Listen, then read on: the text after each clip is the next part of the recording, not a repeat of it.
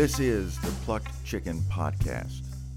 You know, it's been so long since we've actually done this. This is kind of uh, a luxury for us. We, we've got a job to do. We have two jobs to do, don't we? We've got we've got two congregations that we're taking care of, and then we have uh, other responsibilities toward the larger church body as well. Sometimes I have the time, sometimes you have the time, and so when we have the time together to carve out, to uh, make another episode, I, I get really excited, so I'm I'm glad to be here today. And because it's been uh, such a long time, I, I think maybe we've uh, gotten a little dull on our abilities to be able to critique that which is true against that which is not true. You think that? No, I'm just kidding. but but I, but I thought what we would do is we would just start off with some low-hanging fruit. What do you think about that? Okay, that sounds fine. Welcome to LifePoint Church. Good to see you guys. Welcome to our brand new series, Blockbuster Weekends. Raise your hand if you've seen Back to the Future. Come on, who? All right, all right. Now, for those of you that I just totally ruined the movie, that's on you, okay? You have plenty of time to catch that. Uh, may want to go watch it later, fill in all the gaps. You know, there is a, there's a lot of power in movies. Oftentimes people would say, Pastor, why in the world would your church take time to do a series where you talk about movies? And if you're thinking that, the quick and short answer is because when Jesus would do his teaching, he oftentimes would use what was cultural to communicate what was timeless. He referenced farmers out scattering seed. He pointed to illustrations that were all around him. And he used those cultural connections to communicate timeless truths. And when I look around our world, it's obvious we love the silver screen. We love movies. And so throughout this series, we're going to look at cultural moments and stories, and we're going to connect them to timeless truths. Now, we're just going to happen to reach back into the golden era of Blockbuster video. Who had a Blockbuster card? Raise your hand. And then off he goes from there. This is a series that this Yahoo does on, uh, let's see, four different movies, I believe. Top Gun, Remember the Titans, Toy Story, and I don't even remember what the other one was. So what, what do you think about that? I just wanted you to hear his justification for why they would do something like this. And what he says is, you know, well, Jesus did something very similar. Jesus starts with an eternal truth and finds an analog in the everyday world. Isn't that how he works? And interestingly enough, his own parables are often, well, they're made up. I mean, there it might be, you know, the parable of the wedding story or or the ten virgins. You know, I mean, there's just all these different parables that he makes up. They connect to something in the real world, but they always have these interesting twists that really, this is what he does. He maps the story over the kingdom of God. He doesn't map the kingdom of God over an underlying story. And so this guy is going to start kind of in the wrong place. Really, for him to have a legitimate point, Jesus would have had to, to uh, you know, appeal to the playwright Menander or, you know, the, the Medea of Euripides or something like this and say, now I'm going to tell you the story of the Medea of Euripides. And then from that, I'm gonna I'm gonna try to wrest a spiritual truth. It's all, as um, they would say on the farm, back ass words. Oh, but this allows them to serve popcorn. This allows them to have soft drinks and Skittles and all kinds of right. candies. I mean, this is this allows them to turn their, you know, their theater style their worship, seating, worship their worship center, area yeah. into a, a a complete theater and make it. Make it really cool and relevant, though. I mean, wouldn't Jesus do that, Pastor Bro? No. That's what... uh, n- no. No.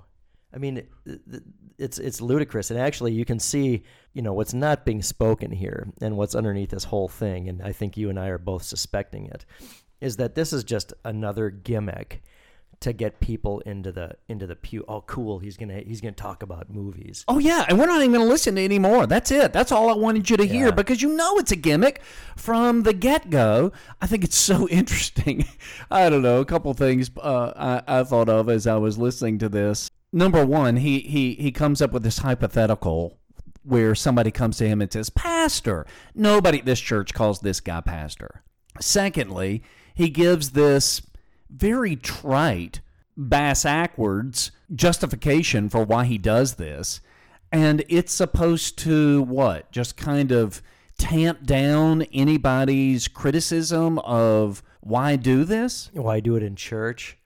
Yeah, because Jesus did it. Right. Right, yeah. It's that's Well, as we said, that's pretty lame. His accounting for what Jesus did is pretty lame. But right. I, that's an attempt to do that, I would guess. But who, I mean, seriously, who going to this church, Pastor Kearns, is going to have the discernment to say, you know what? I just don't think it's appropriate for us to have movies in the church. Well, there, there are a few. And when I say few, I mean, I can count them on two fingers, right? This is not a lot of people who would do do this. There's certainly not a lot of people who would, let's say, be examining this church for the very first time. And let's say they wanted to go there because they've got this rip-roaring youth group that their teenagers are drawn to. And let's say the family goes because they're tired of hearing the girls say, let's go to this church, and they go there and they hear this. They're not going to get up and walk out. I did have, and this is years ago, in the same town, and it was from a different church that was doing the exact same thing. Another movie series. Another movie series at another church. And there was a person who came to me very distraught. They said, the movie that they're referencing is an R-rated movie. Mm. This is a movie that I won't allow my child to go to. But yet they're showing it in church, and just like this guy here, drawing out these whatever biblical principles from, like, I don't know, Batman Returns or something like this. And the lady was so distraught because she said, I won't let my kid watch that movie. Right. And yet they're showing it in church. What do you think I got all the way home from church? Mom, why can't we see this movie? Yeah, why can't we watch rated R movies? Right. Yeah, that's crazy. And I, I think that's a, another huge problem. What movies? Look, I'm not, this guy's obviously a fan of the silver screen. I don't care about the silver screen. Haven't for a long time. There's nothing very engaging, number one. Number two, it's all rated R. So you're saying even though these movies that he might be referencing aren't rated R, there's still inappropriate scenes in just about all of them. Yes. I mean, this, a parent has to always be on their guard, watching, uh, censoring. This is what you're saying. Absolutely. And the church has had this sort of long-standing, uh, uneasy relationship with with performance drama. Uh, you know, Saint John Chrysostom decries the actors, as an example, as a... Um, as something that's really incompatible with uh, Christian truth on the one hand. Well, on the other hand, then you have uh, in the Reformation itself, Melanchthon is is writing plays about the Reformation, and they're using they're using the medium to to teach the children about the history of the Reformation. That's a great that's a great use of it. The church isn't universally puritanical about this stuff, but the church, rightly, I think, kind of holds this stuff at arm's length, and certainly the secular R-rated movies. I mean, today R is just like X mm-hmm. for what what would have been X for sure. You and me as children. Sure, sure. Now falls under R rating. Right, right. There's always some nakedness. Mm-hmm. I mean, we never saw nakedness and, on the screen when we were children. Yeah, but in certainly sexual innuendo, heavy. Yeah, right, yeah. right. But here's the deal. When you throw out a church year and a church calendar, you've got to backfill that with something.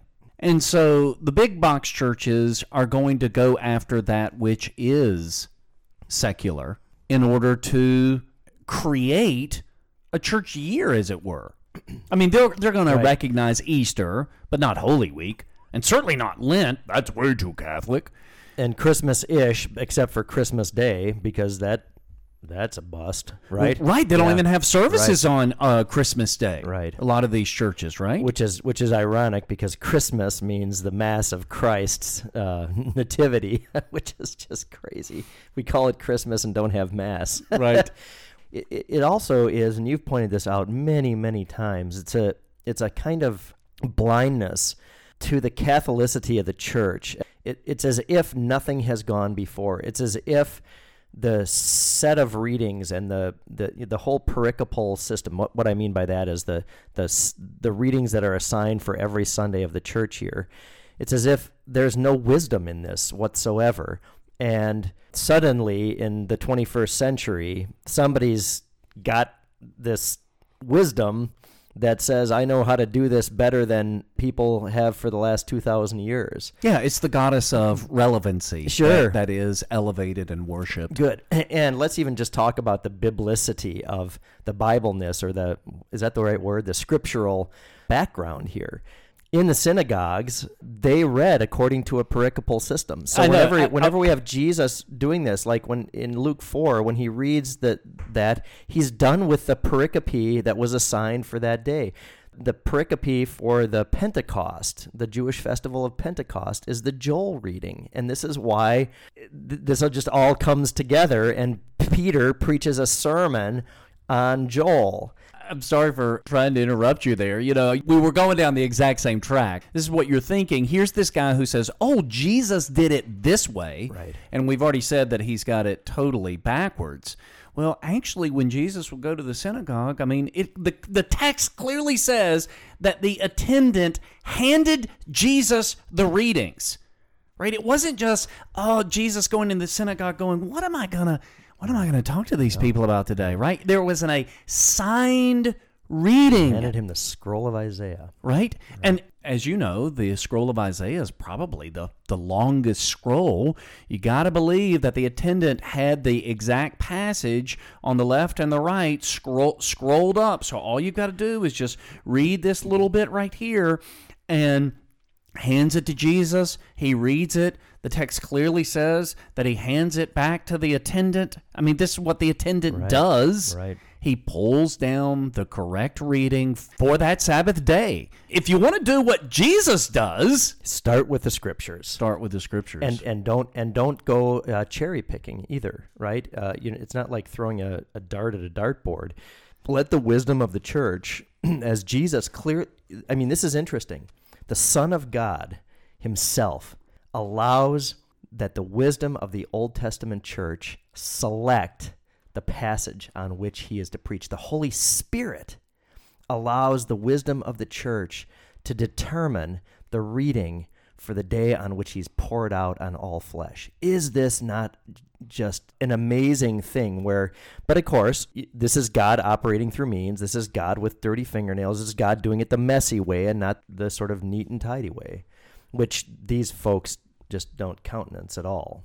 Well, you know, let's talk about what this means for our listeners, shall we? Please. Does it not mean that for the safety of your own soul, you need to be in a church where it's not the whim of the pastor choosing kind of what strikes his fancy today to, to preach upon? But it Paul usually, talks about there, preaching the whole team. counsel of God. There's a creative team, Pastor Bruss, behind this. It's not just one individual. Come on. So, so it's the it's the whim of the of that small group. Oh, right? okay, and, and, yeah, right. right yeah, I, yeah, wouldn't you yeah, agree? Yeah, yeah, yeah. And that, you know, Paul says uh, that to the as he's taking leave of the Ephesian elders, that he didn't shrink from knowing the whole counsel of God among them.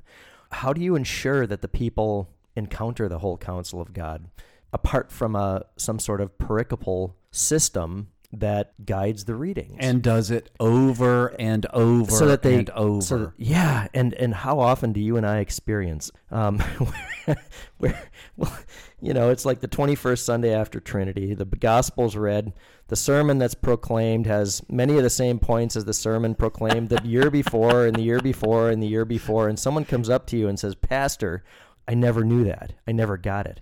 Well, yeah, that's kind of how it works, and that's why you do why you do it the way you do it.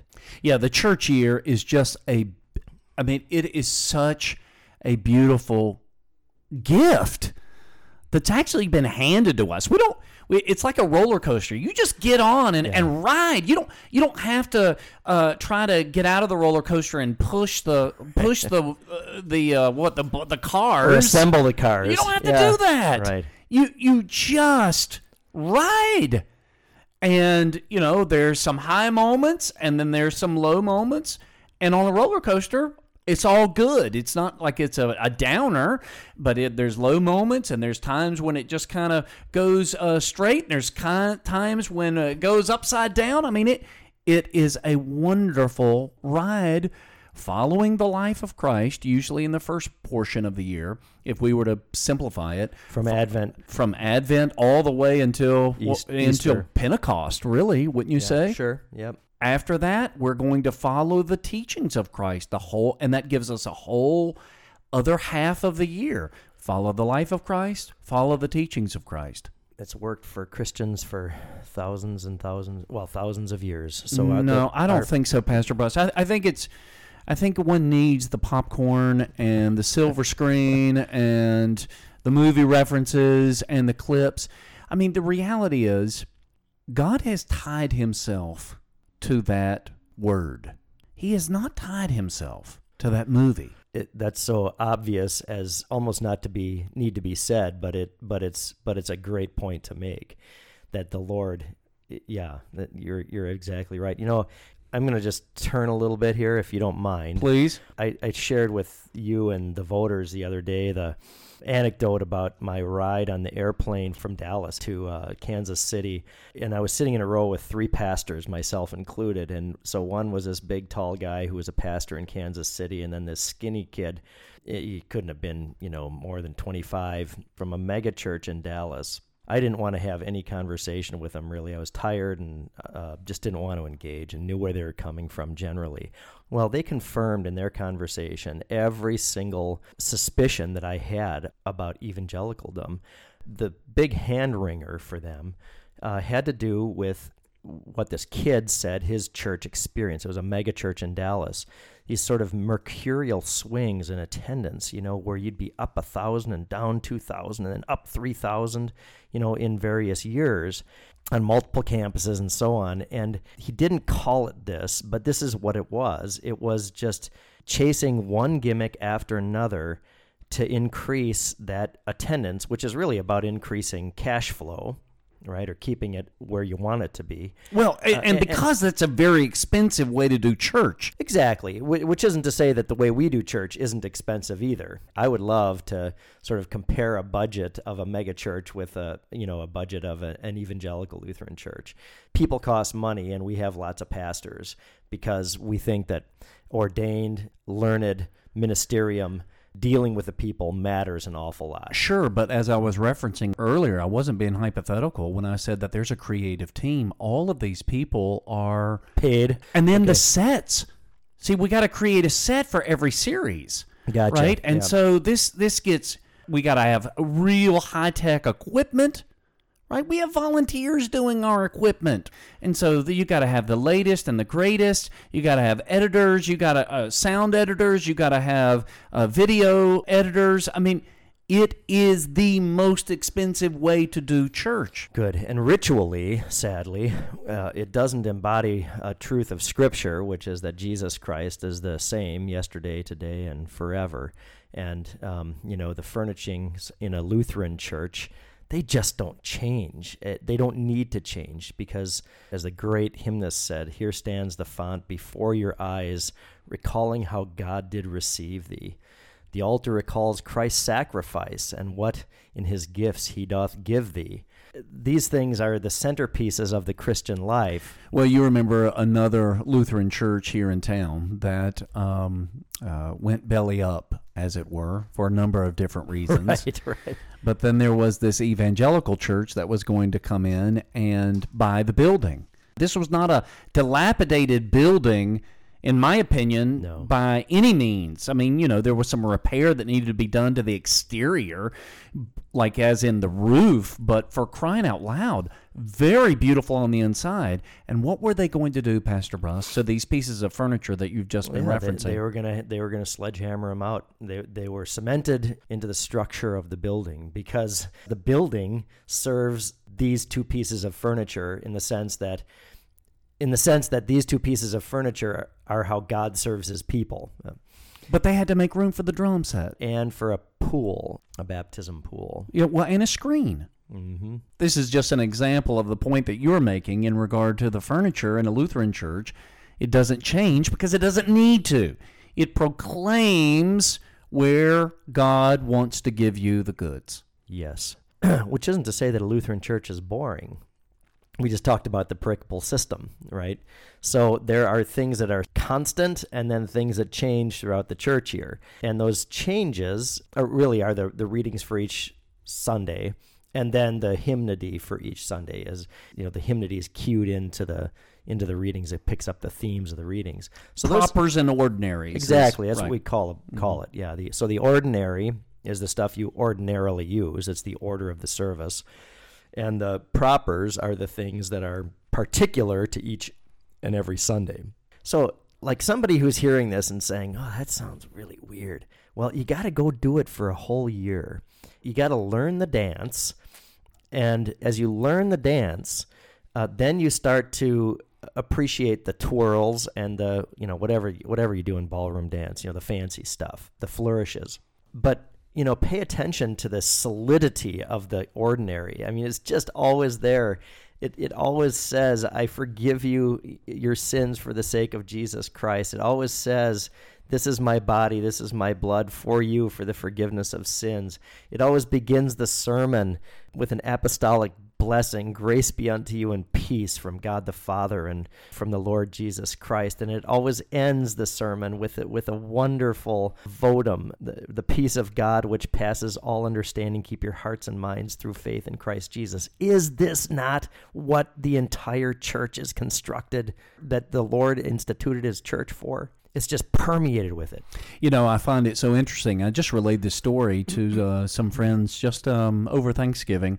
When I was investigating uh, Lutheranism, specifically the distinctives of Lutheranism, and even coming to the Lord's Supper and baptism, I remember sitting down with a uh, pastor, Pastor uh, Denton White, and uh, I'd actually gone, for whatever reason, I didn't have any responsibilities at the church I was serving, the non-denom in uh, Wilmington, and I went to his church.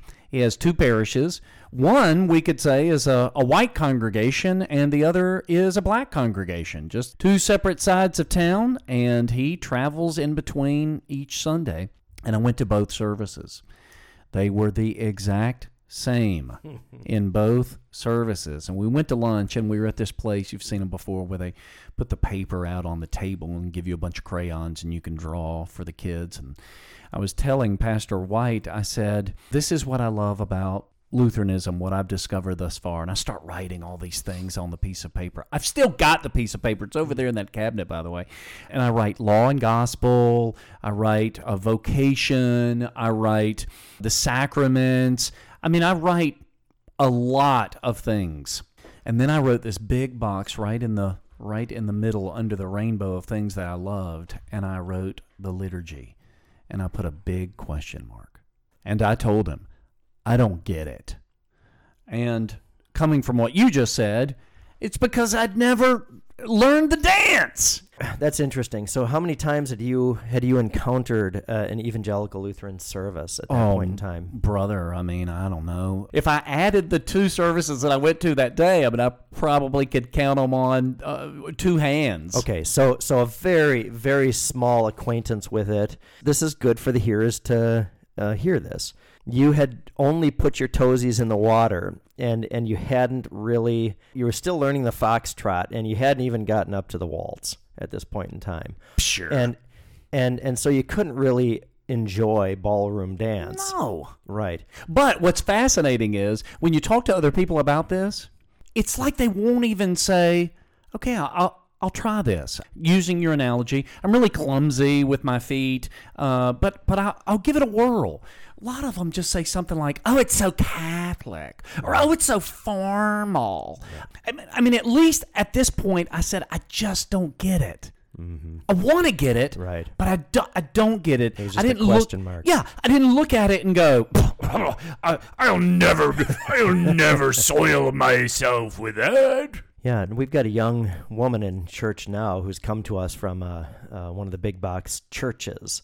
She's learning the dance, and she's loving learning the dance, and even boasted to me, and not, you know, this is this is not bad boasting, but she, like this joy that she had, uh, that her parents had come one time uh, to experience uh, the liturgy, and she couldn't help them because she knew it too well already and didn't even know what page we were on. She learned to dance relatively quickly. I mean, I would say this is probably, what, three months? Well, and on top of that, I think about those in our congregation that either A, have learning disabilities, B, have Down syndrome, or C, even little children. They know the dance. Right, exactly. It's the stew that they swim in. They know the dance. And and then what a comfort, too, for the old people as they start to lose... Um, faculties. Yeah, you know, sight and even hearing. It, even if you've lost your hearing, this is the crazy thing, or it gets bad. You still, the record is still playing in your head. You know that when everybody starts talking after the pastor says, in the name of the Father and of the Son and of the Holy Spirit, that what they're saying is, O Almighty God, I, a poor miserable sinner, confess unto you all my sins and iniquities with which I have ever offended you. You can even say it, even if you can't hear it. And even if you can't hear what the pastor says afterwards clearly, you know that he's saying, I, by virtue of my office as a called and ordained servant of the word, announce the grace of God unto you. And instead, and by the command of my Lord Jesus Christ, I forgive you all your sins in the name of the Father and of the Son and of the Holy Spirit. What a comfort this is, that even as their faculties are lost, they still have God's word. They know the dance. They know the dance.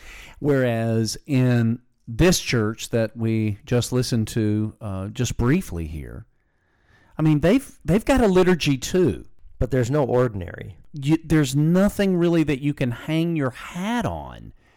And there's certainly nothing that you can hang your hat on when you start to lose your hearing and your sight and your memory. And let's clarify what you mean by what you mean when you say they have a liturgy. What you're basically saying is that there is a a pattern that these services follow. That's it. Uh, yeah, right. You know, you sort of start a, start with a kind of mood music, and then you get jamming and and get everybody up to a high, and then Joe Joe Pastor walks out with his ripped jeans and does his shtick, and then there's the mood music for the the prayer at the very end, and then maybe some wind up, you know, music.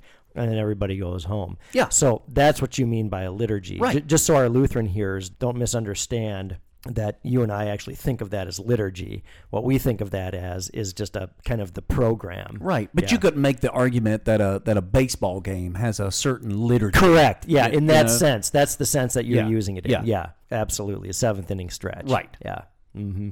So the point is is that that quote-unquote liturgy, it doesn't give you anything. It doesn't serve the purpose, right? Yeah, beyond the moment maybe, right? And it's very fleeting. It's very fleeting because the high that you got, you know, in the rouser just before the pastor's sermon, that's going away. But the words of God that endure forever, even though the earth should pass away, those are imparted to the people in the Lutheran liturgy. They're in their heads by song. You know, it's just awesome. Can you tell we haven't really done this in a while? I mean, we've talked thirty minutes or so on this Yahoo's forty-five seconds worth of justification. Exactly. Right. But this has been a very, uh, you know, helpful conversation. I hope that people, I guess, so what are the takeaways? Takeaways are, if you're listening to this as an evangelical, what we're saying is go experience it. Second thing we're saying is don't throw up your hands and say, I don't get what's going on. Right. You're going to learn the dance. If you're going to learn the foxtrot, you got to start with something very, very simple. And so, you know, just like if you're going to sign up for ballroom dancing, don't expect to be Fred Astaire the first time you do it. But trust that ultimately you're going to wind up intuiting even, right? You you intuit the the... Like you and I, can I, I'm sorry, you and I go over to this Christ Lutheran Church, right? Yeah. At Christ, they don't have the, sacra- the, the sacrament every single Sunday. Right. And I tell you what, every Sunday that they don't have the sacrament and I'm over there, I get lost in the liturgy. I just don't kind of really un- know where we're at. I'm, I'm, because the dance is going in a different direction. Right. From what I expect. I can. It's you, like wearing one shoe. Okay, honey, I'm going to work. I'm putting one shoe right. on and I'm walking out the door. And, I, and something's I'm not, missing. There's some, yeah. And I don't want to. I don't want to. I'm not digging on on this other church. Sure, that's okay, their. So this, that's what this they is do. What they do. Yeah. Right. Uh, all I'm saying is that the dance becomes so much a part of of you that when you go through the dance and it's so much a part of you, you don't even have to think about it. You have to think about it when the dance is different. And so if you've got a person who goes into the church that we've been talking about, there really is not much of a learning curve. You just go in and you participate and you're active and all of that. And you and you it's I would assume, you know, we've got popcorn over here and Cokes over here and candy over here, and it looks like a theater, but you got this, you know, rockin' music, and then this cool guy wears the, you know, the sh- the, the, the short tight shirt, yeah, yeah, with the tattoo right coming out right underneath the, you know, the sleeve there. I mean, this guy's cool, and so a lot of stimulation going on. So then when you talk about, say, a liturgical church, and you talk about learning the dance, and you even said, I mean, it takes a year to really ingratiate yourself, so to speak, to this, I'm going to say, way of worship, right? It is the way of worship, but nonetheless, it's like people, they don't want to learn to dance. Mm. Like they, they don't want a learning curve. They don't they don't want it. And and here's the thing about it too. They think it's bad. So let's let's give them the incentive. Even if they were watching Dances with the Stars and saw some guy come out there and really dance, they'd be like, "Man, that is awesome. I wish I knew how to do that." The incentive is this. As you're learning to dance, listen for all of the gospel words. All right? Listen to the way in which the liturgy delivers Christ to you. Uh, and listen to the way in which you appropriately acknowledge his coming to you in your midst, right? We sing the song of the angels, glory be to God on high, and peace on earth, goodwill toward men. We, at every single Sunday. Why? Because Christ is coming to, into our midst through his word in no less a real way than when he came into the world in the in the virgin's womb. And, you know, I mean, there, it's just this awesome stuff that's all over the place. And so that's your incentive. Listen for the gospel. Listen for the gospel words. Listen to how Jesus is is not teaching you how to be a, you know, a better dad or something like that, but listen to how Jesus is coming to you to do what he came into the world to do in the first place, which is to forgive your sins. So you're saying then in the Lutheran Church, when they sing the Nunc Dimittis, after having received the so, very body and blood of Christ. So let's just give them the Nunc Dimittis. It's the Sim, it's Simeon's song, Lord, now you are letting your servant depart in peace, according to your word. For so, my eyes have seen your salvation, which you have prepared in the sight of every people, a light to lighten the Gentiles and the glory of your people Israel. What has just taken place before the people sing that song? They have just eaten the body and drank the blood of Jesus Christ. They have touched Jesus. No less really than Simeon did when he held him. And when he said, my life can't get any better than this, I'm ready to die. Right. And so the people then say, my life can't get any better. This is the pinnacle of my life, to actually have ingested the undying body of Jesus, which cleanses sin and makes you holy. Right. I mean, yeah. I mean yeah. Everybody's singing it. Exactly. And and also the you know the so right, this there are these enactments of the of the words, or these reifications of the words, right? A light to lighten the Gentiles. Who's the Gentiles? It's us who are singing right, it, right? right? It's like, whoa, this has all come to fruition. And you're singing this in just great joy at what the Lord has done for you in this divine service. And this is fifteen, fifteen seconds, so to speak, in this divine service, right. Max. Right. But it's part of the dance every Sunday. Right. Right. It's probably like the dip, right? You're, there you go. Right, whatever. Yeah. Yeah.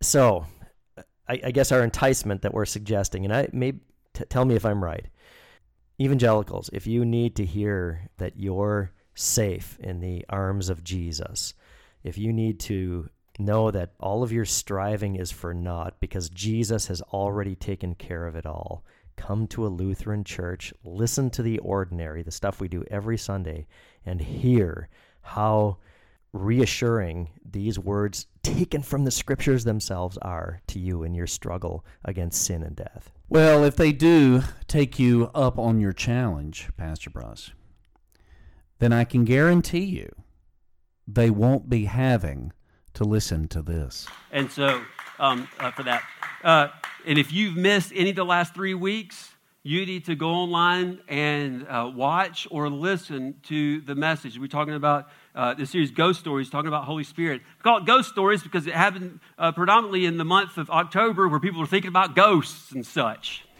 All right. So, oh, I, I honestly have listened to him say that several times. I find that to be so stupid sounding. But this is his.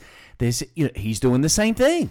Right, as everybody else is doing, right? So ghosts, because right, I guess it's what October, uh, Halloween yeah, or right, something like right, that. Yeah, right, right. And uh, off air, you had said something. There he goes again with his relevance, and so uh, again, it maps over the secular year. Ironically, in God's year, there is a time for the Spirit. It's at Pentecost. This is when we talk about the work of the Holy Spirit. And in fact, the lead up toward in the end of the Easter season to this gets more and more intensely Spirit, Holy Spirit oriented. In fact, it starts at the beginning of, of the Easter season, the first Sunday after Easter. Jesus says, receive the Holy Spirit. Whosoever sins you forgive, they have been forgiven them. And whosoever sins you bind, they have been bound.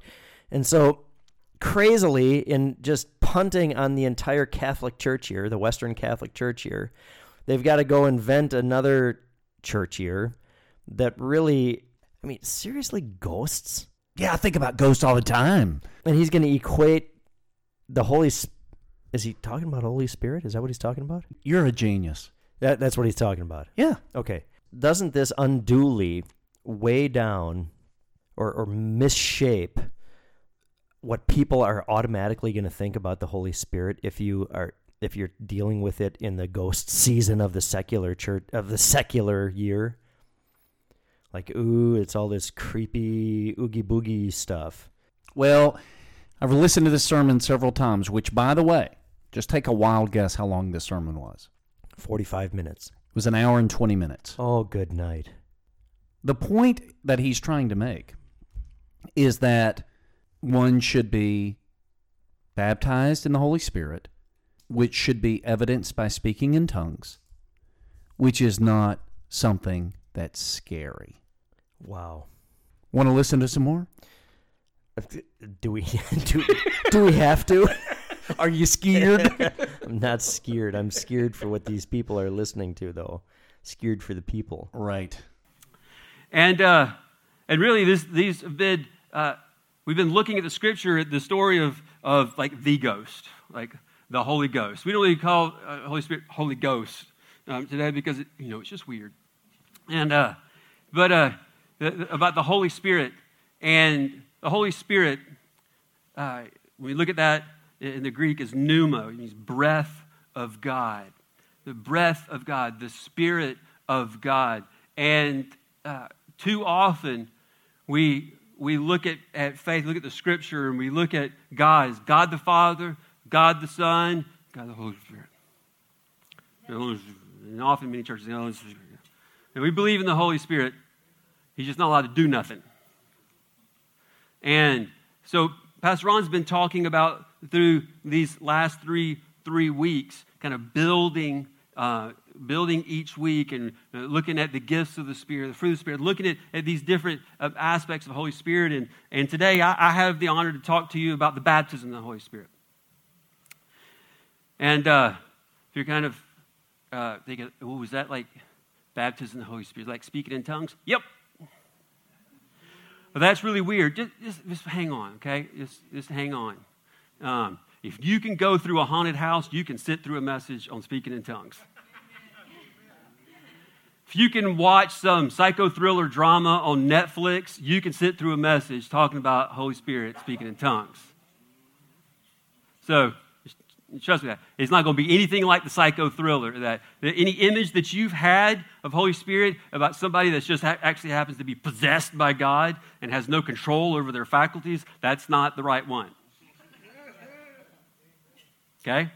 Scripture says the the Spirit of the prophet is subject to the prophet, the Spirit, the Holy Spirit that, that is subject to, to us. God's not going to come and just take over and turn us into to marionettes, to puppets.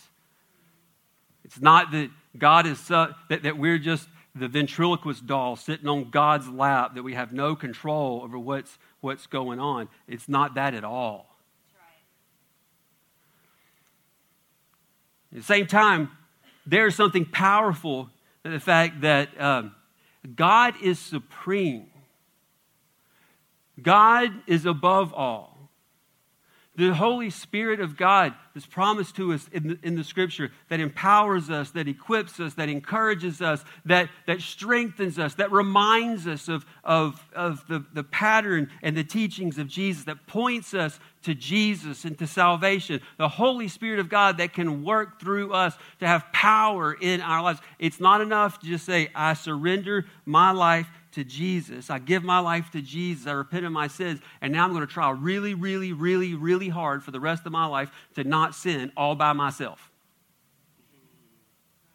I'm telling you, I need the Holy Spirit of God in me, working in me, working through me, so that I can have uh, power and authority, as promised me in Scripture, over the enemy of my soul. And now, Uh, I'm going to try real hard to be somewhere close to on time, but if, if you don't uh, work with me here and help me preach today, it will go longer. So, you know, I let him go on just a little bit there. Uh, I'm, believe me, he's going to go on and on and on. And the reason he goes on so much, in my opinion, I don't know, it's because he doesn't start to see the results that he's hoping will come about by it, talking about being baptized in the Holy Spirit. Oh, so he's hoping that he's hoping people are going to start babbling or yeah. Or, I even watched yeah. the. I even watched this. I mean, usually I just listen to him, but I went back and I watched this because, if I'm not mistaken, I mean it's somewhere in the neighborhood of fifteen or so minutes at the end, where normally you would give an altar call in the big box church. This really is what a. Spirit call. I mean, this is Holy Spirit. We want to be filled with you. I've got a, I've got just a few moments of it for you to listen to. I think he's not seeing what he's really hoping to see, which in his terminology would be an outpouring of the Holy Spirit. Now, I think for us Lutherans, when we hear outpouring, we associate the outpouring of the Holy Spirit connected to water, but that's not what he's going to say. If your theory is right, kind of a sad situation for him. The Lord has given it to us to proclaim his word and not for us to see to the results. I mean, the Lord is going to take care of that. And here he is, you know, sort of extending this to make sure he sees the results. And Jesus tells Nicodemus that the Spirit blows where it wants, and nobody knows where it came from or where it's going. And it seems like he's trying to wrestle the Holy Spirit down into his congregation to get the result he's after. For crying out loud, I think Ray Charles, he could see the direction that this sermon is headed. And, you know, he said some good things about the Holy Spirit, right? As the Holy well, Spirit, there towards the you know, end. Drawing, to, drawing into our memory uh, all the things that Jesus has right. done and taught. And this, right. this is his this is his work. He does it through his word, though. The thing that concerned me about what he said about the Holy Spirit was that this is separated from following Jesus, uh, as if in addition to following Jesus, there's this next thing. Well, you know, no one can say that Jesus is Lord except for by the Holy Spirit. If you confess Jesus as Savior from sin, death, and the devil's power, you have the Holy Spirit already. And he's already doing all of those things that Jesus promises the Spirit is going to do, bring to memory all that he has done. How does he do this? Well, he does it through his word and sacraments, and the, the Holy Spirit's attached to these things. Sadly, they're looking, going out and trying to find a disembodied Holy Spirit that exhibits himself solely through the, you know, these things like speaking in tongues. Sad.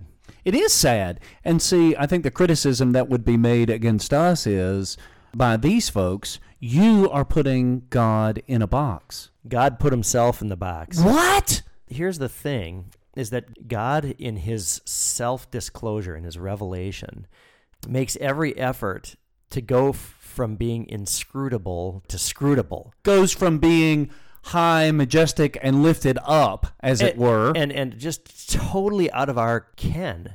No one has ever seen God. This is what John says, uh, John one eighteen. No one has ever seen God before, the only begotten God who is in the bosom of the Father. This one has made him known. So if we want the revelation of God, we have to find it in Jesus Christ. This is the only place where God reveals himself. But they would sing, to see him high and lifted up. Shining in the light of your glory. So this is actually a song, because yeah, I didn't make that up. You're, you're talented, but you're, you, you, I've never known you to make up a song on the spot. Um, but see, that's that's the thing. They want to see God high and lifted right, up, or right. as you would say, as Mister Clean, right? You that sanitized, glorious, uh, what would you say, shining Jesus, as opposed to the very lowly, crooked nose, dirty fingernail, pretty mundane Jesus. But see, this is what the Bible actually says, right? Uh, Isaiah, uh, in the King James Version, he has no comely appearance. Right. He he doesn't stand out in a crowd like, man, that that guy, he's a good-looking guy. Right. Which, which is sad, because you see all the pictures of Jesus that we have, and I mean, most of them, he's the Vidal Sassoon Jesus. Right. And we don't know if he was ugly, but he he he was certainly... Average. Yeah, average, right? Nothing stood out. So... The box, let's go back to the box that we're purportedly putting God into. God intentionally puts himself into the box. He intentionally comes to us hidden under things that he has ordained, that he has determined are going to reveal him to us. His word, baptism, the sacrament of the altar, the lips of, of your pastor that forgive your sins. He hides himself under these things, because to know God nudely or in an absolute way is impossible for sinners. So the divorcing of the Spirit from these things and thinking that God is, quote unquote, out of the box is a foreign, well, it's it's heresy. It is. It, it, it It's certainly not scriptural. But when you go back to the Old Testament, I mean, God did put himself in a box, in a tent, and he said, I'm not going to leave you, but this is how you approach me. And he gave very specific instructions as to how we're going to use blood, we're going to use animals, we're going to use priests, not just anybody, but priests that descend from Levi. Uh, we're going to be able to take this down and, and move it and set it back up again. But you want to come to me, this is how you do it. Right. It really hasn't changed. Right. So if you're a dispensationalist, you'll say, well, everything's new in the New Testament. Well, no, God still operates the same exact ways. Very clearly, he who hears you hears me, he says to his disciples. Again, the, the whole idea that God should take human flesh. Uh, the Word became flesh and dwelt among us, and we have seen his glory, glories of the only begotten of the Father, full of grace and truth. We don't see the grace and truth and glory of God in his, by ascending to heaven. Ultimately, that, that doxa, that glory that we see in the Gospel of John, it culminates in the crucifixion of the Son of God, in, in this most lowly thing. This is where God meets his people. Well, let's hear this this pastor continue to mislead his people. So I want to I want to look at this um, today, and I'm going to teach you um, about baptism in the Holy Spirit and how we see this played out in Scripture in Acts, not just on the day of Pentecost. Some people look at, oh, it's on the day of Pentecost, kind of a one-time deal, and that's it is. No, if you keep reading, you see that it's something that happens over and over again. So in this ser- series, we studied who Holy Spirit is, what Holy Spirit does. Now we're going to look at this about the baptism in the Holy Spirit. So I want you to open your hearts today. Enthusiasm, yet again, is the name of the game. Right, and now the, the heart's open to capture the God inside. Jesus' last instructions to the apostles set the stage for the outpouring of Holy Spirit on the day of Pentecost and for generations to come. He, his instructions paved the way. You look at this right before he, so, so he went to the cross, he died, he rose again, and then we see that, that uh, he walked among the disciples after he rose again. And he, he spent a little over a month just walking amongst the disciples and still teaching. He was like, had the nail scars in his hands and his side and his feet, and he, he still, like, that's, now that's not like a ghost story. I don't know what is. He was dead. Like, they saw him on the cross. They saw that, that he was dead. They laid him in the tomb, and then three days later, he's gone. And then he comes in, and he like walks through the wall. And he's like, I still got some more things, like, like some now in closing thoughts for this a little bit. And you know, when that happens, like, you're going to listen, right? Like, if Jesus were to just walk through the wall and go, I need to tell you some few more things. Like, first, you need that, do not be afraid. Uh, and then I guarantee you, everybody be taking notes. They're like that point, like, oh. And so he's giving them these instructions. And so he gives these, he gives these, these instructions. Luke twenty-four forty-nine, we read, and behold, I am sending the promise of my Father upon you. But stay in this city, stay in Jerusalem, until you are clothed with power from on high. Clothed with power from on high. This is Jesus telling that. And so this, this is this is something that's just really important. Like, so what's it going to look like? Are we getting are we getting new clothes? No, no, no, no. He's really pushing this uh, this ghost theme, isn't he? I mean, he's got to he's got to give it some credence, right? He can't just name it ghost stories and, and not keep circling around to this. But now, it's wh- silly. What a flippant way to deal with the resurrection of the Lord Jesus Christ from the dead. Talk about ghost stories. Really? Absolutely not. Point number two. It's interesting. I'm hearing now for the first time, I'd never drawn this connection before. The Pentecostal churches, um, we've heard a number of these sermons where they talk about power. And I've been thinking, what in the world, you know, where is this derived from? Well, it, we just got it here in in, Act, in Luke twenty-four forty-nine, uh, this clothing with power from on high. Well, sadly, what they're doing is they're distributing that clothing with power across the, the broader Christian church without recognizing that what the Lord is doing here is actually talking about the, the power and authority of the ministry. You see it in Mark sixteen as well, uh, where Jesus gives the you know the command to go and preach the gospel, and they have authority over demons even.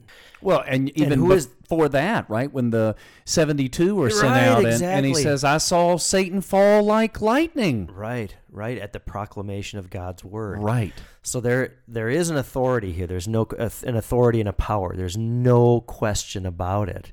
The keys are these powerful things that do the same thing that they do in heaven, which is unlock heaven and, and, and actually close the door to heaven. This is the power that's being talked about. Not some sort of super-de-duper-de power that all Christians may have in their life over sin and... I mean, he's going to... Talk about that? Yeah, yeah. He, he's he's going to talk about how we should be doing miracles. We should be seeing miracles being performed through our life because this is the power in which we're supposed to be clothed with. So so this is this is just a a pure misreading of the scriptures. It's not taking these... Look, Luke twenty-four forty-nine. He pulled it out, didn't give any context, didn't say who was there, who Jesus is talking to. And as soon as you do that... Why then you can stuff the bag with, with whatever you want to. Now, this isn't to say that Christians are, don't have some, you know, when you've got Christ, you've got the whole Christ, and you do have his power over death and the devil and all this sort of stuff. You've got it by faith, and it's in virtue of what the Jesus has done that you have the ultimate victory over these things. Right, but as you will hear... He's tapping on something, and it really is speaking to our old Adam, and it's that there's something more, mm-hmm. right? I mean, this is exactly what the devil did with our, with Adam and Eve. Yeah. You know, there's there's something more that you are missing out on. Right. Right.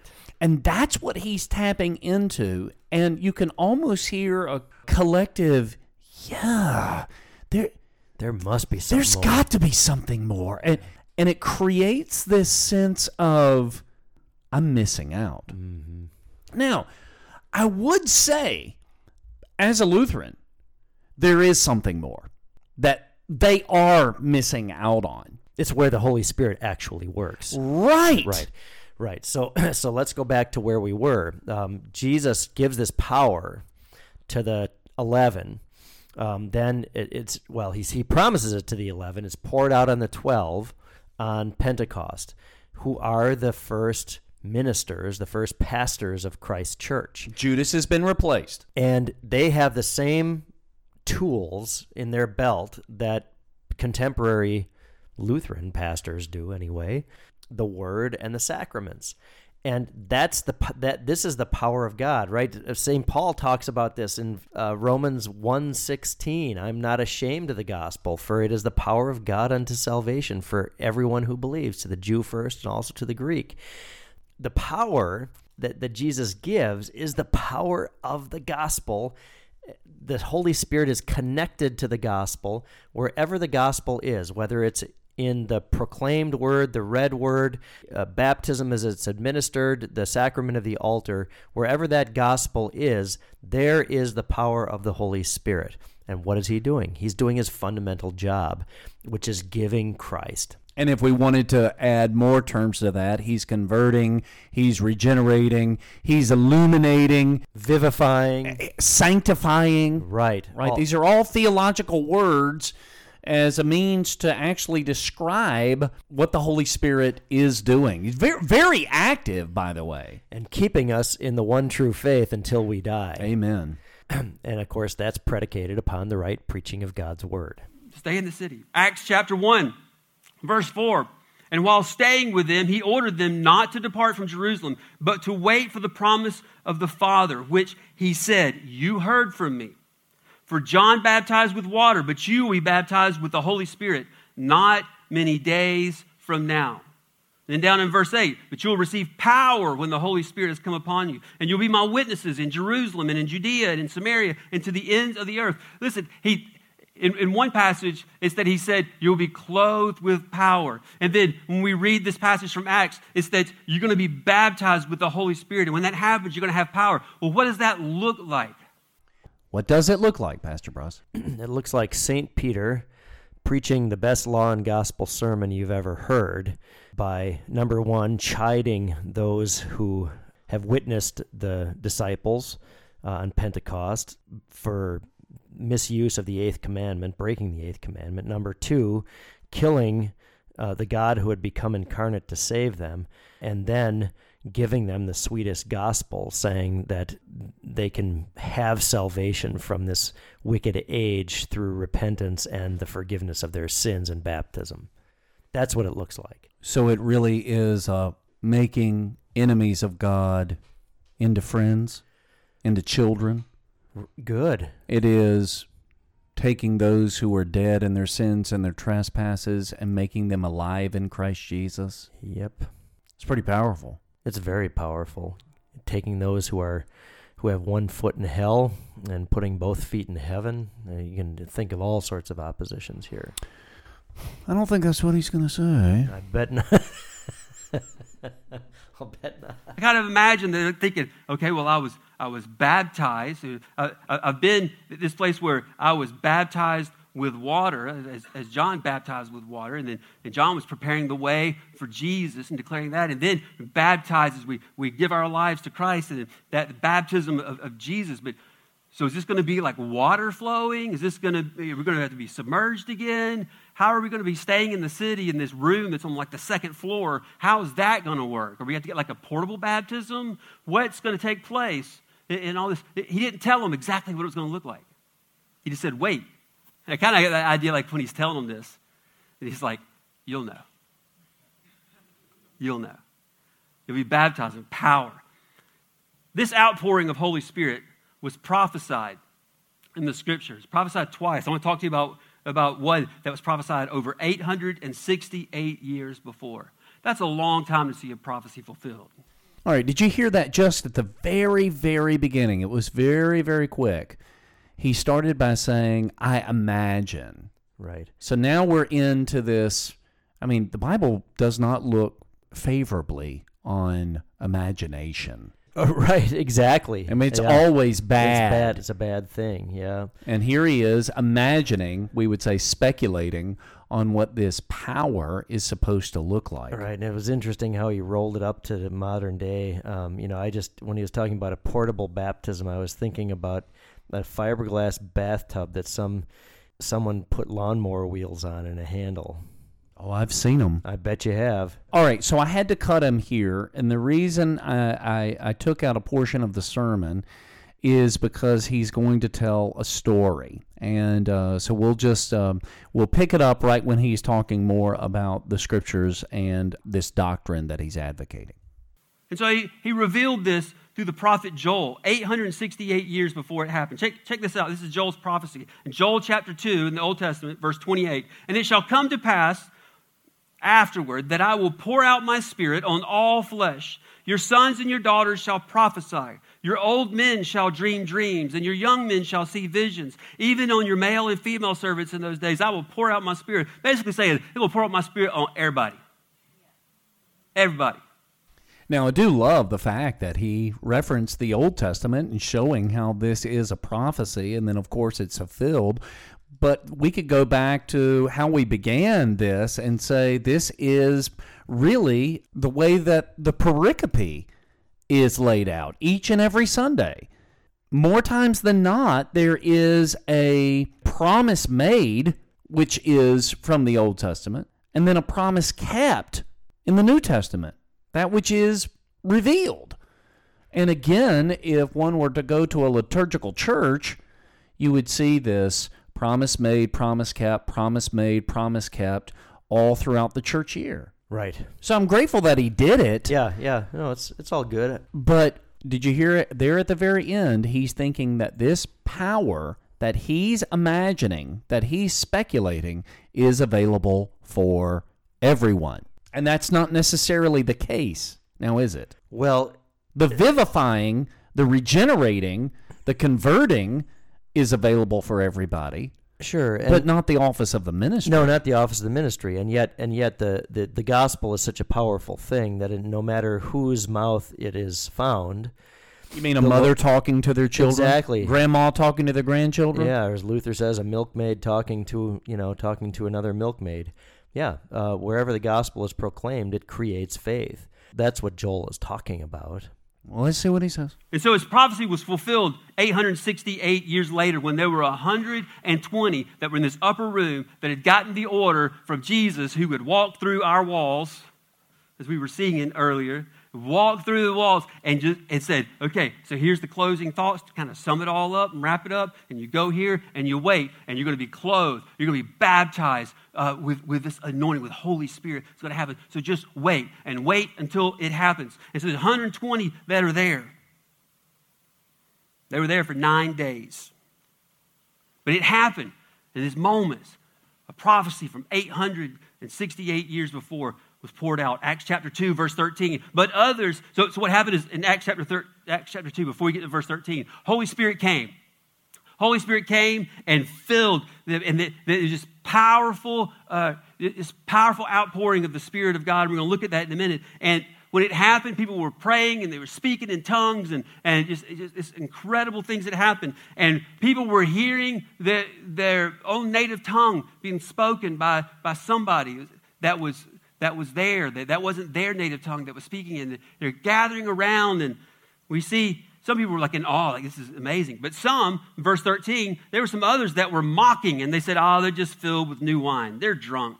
Peter, standing with the eleven, lifted up his voice and addressed them. Men of Judah and all who dwell in Jerusalem, let this be known to you and give ear to my words. For these people are not drunk as you suppose, since it's only the third hour of the day. But this is what was uttered through the prophet Joel.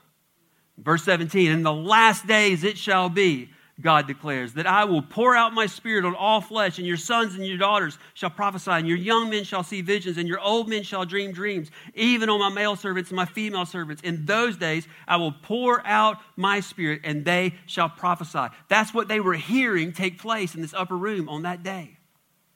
They're like, everybody's just drunk up there. And he said, no, no, no.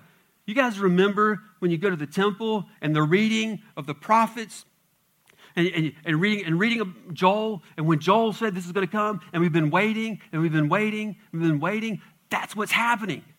It's here. And Peter stood up and he preached, and thousands that day, because of this outpouring of Holy Spirit, were uh, surrendered their lives to Jesus and were baptized and added to the church that day, because there was an outpouring, because there were a people who were willing to wait and were willing and open for whatever it looked like. What would it look like for us if we decided that we wanted everything God had for us, no matter what that meant? Not neat and tidy. But what if we surrendered to God and said, everything that you want, I want for me, I want. I want all of your gifts except that one, because that one seems a little weird. Like, if we just said, whatever it looks like, whatever it looks like. So I want to talk to you today in this about five non-spooky but mystical ghost stories about the outpourings of the Holy Spirit in Acts today. And uh, as we read this, I want you to think, as this happens, could this happen here? Would I be willing for this to happen to me?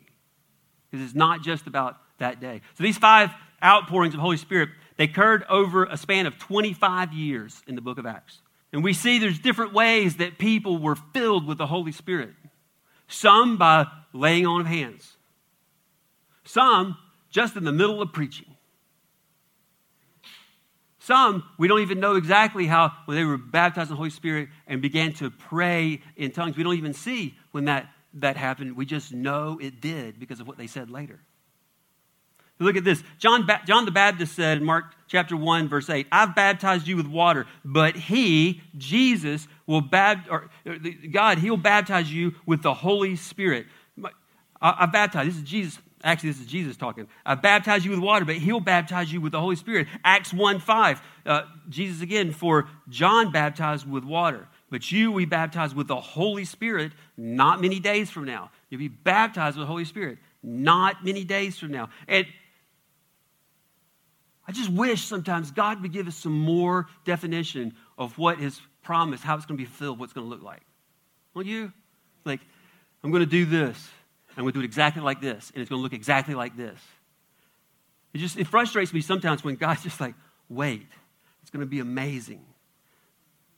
Times when God's like, you, you stand on the on, on the precipice, on the, just on the edge of this great thing that I'm going to do, and I want God to I want God to say, and it looks like this. I'm like, what does it look like?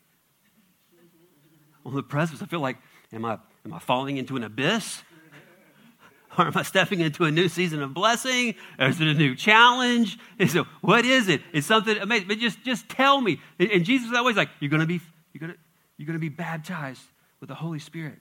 This first one, this first one, this day of Pentecost. You did hear him talk about, why can't this happen here? Why can't this happen now?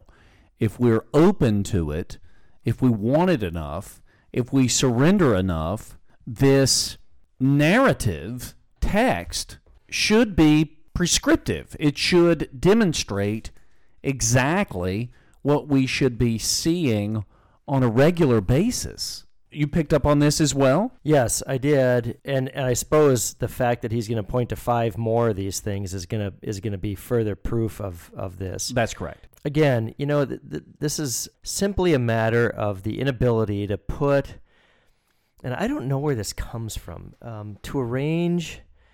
I guess Lutherans are, must be really good at this stuff because we're so, you know, like orderly or something. But this locus method, so you've got topics. And certain passages are relevant to these various topics, and the topics themselves are derived from the passages. It's like this one gets put in the wrong box, in the wrong cubbyhole in the wall. To me, that's problematic. You know, we get a mention of one hundred twenty people in Acts one fifteen, and this is where they select the next apostle. We don't get a mention of one hundred twenty in chapter two. So there's a there's an inference there that the one hundred twenty mentioned in Acts one has been multiplied out of the eleven that Jesus actually gave the promise to at the end of, of Luke twenty-four. Again, I, I got to believe this has to do with a very low view of the of the office of the ministry, uh, and that, you know, basically whatever is predicated of the ministry is predicated of the entire Christian church individually. Yeah, and but wouldn't you say that there's this idea here that these folks, however many there might be, are in this almost meditative slash trance-like state as they're waiting? Right, and he he kind of has them locked in the same exact place, doesn't he? They're not in the same place. They're actually in the synagogue, and this is Acts chapter two, verse one, right? When the day was fulfilled of Pentecost, they were together, pantes homu epi ta auto. This is code, and you can see it. You can see it in First Corinthians. You can see it in the book of Acts. This is the gathering of the Christians for worship purposes, okay? So for the church, divine, so for essentially? Church. Then it says, and there came suddenly from the heaven an echo like of violent breath being blown, and it filled the whole oikos where they were sitting down, where they the were, house, the house. Right now, the house. Don't mistake this. I mean, in the new, so the intertestamental Jews called the synagogue a beth, a house. This is this is what they called them, like Bethlehem. Exactly, or like, like any Jewish temple in your town, right? So they're all batim, they're all houses. These are their houses. So they're at church, hearing the pericope for for this observance, which is the Joel pericope, and it's fulfilled in their midst. Because the Holy Spirit has tied himself to his word. Exactly, exactly. See, and this is what bothers me. He is impugning the scriptures, and actually God himself, by saying, man, I wish there was some more detail. Right. I, I, I wish it just kind of laid it out like this. Point A, point B, point C. My argument is it does, and you just don't like those points, and so you either A, come up with new points, or B, well, no, it's both. You come up with new points, and what you do is you you throw off what has actually been revealed. You're, you couldn't be more uh, spot on. And let us not forget that these are the giving of the Holy Spirit occurs at ministerial transitions in the life of the church. This is the Old Testament paradigm. And what happens when Elijah goes to heaven? Elisha gets a double measure of his spirit. And there are many, many more instances like this. Uh, I, it happens with uh, Moses and Joshua. Joshua is given the Spirit as the successor of Moses with the authority to do the thing for which God had called him to do. So, like, they're they're scratching their heads thinking, what's going to happen? Well, no, they know exactly what's going to happen. They're going to receive the Holy Spirit just like Elisha did from Elijah. And the Lord has already given them the marching orders to go out and baptize and to teach, and this is how you make a disciple. Right, right. So they know exactly what they got to do. And here, this is the dunamis, or the exousia, the power or the authority to carry out the instructions that the Lord Jesus has given them. Okay, so I'm so glad you brought up the dunamis. You hear this so many times whenever a evangelical pastor starts talking about the Holy Spirit. He will link this word, dunamis, to dynamite. Ugh.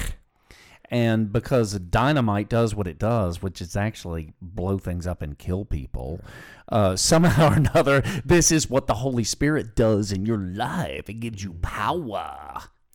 And again, we, you know, you talk about the, the bass ackwards from the first guy. This is not good hermeneutics by taking something like dynamite and saying that that's dunamis and saying, ergo, this is what the Holy Spirit does. Correct. And actually, it's a much more, uh, it's a more shrunken word in, in lots of ways.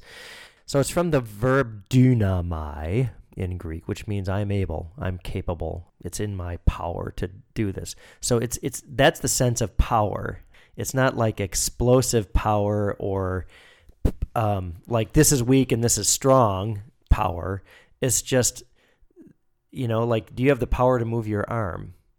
Well, yeah, you do. That's kind of what this is. This is the power to do what they've been charged to do, which is to proclaim God's word and administer his sacraments. But see, the guy we're listening to and the people of his ilk would say this is to have that supercharged Christian life. Right. And you've accepted Jesus, but I'll be doggone, it's not enough.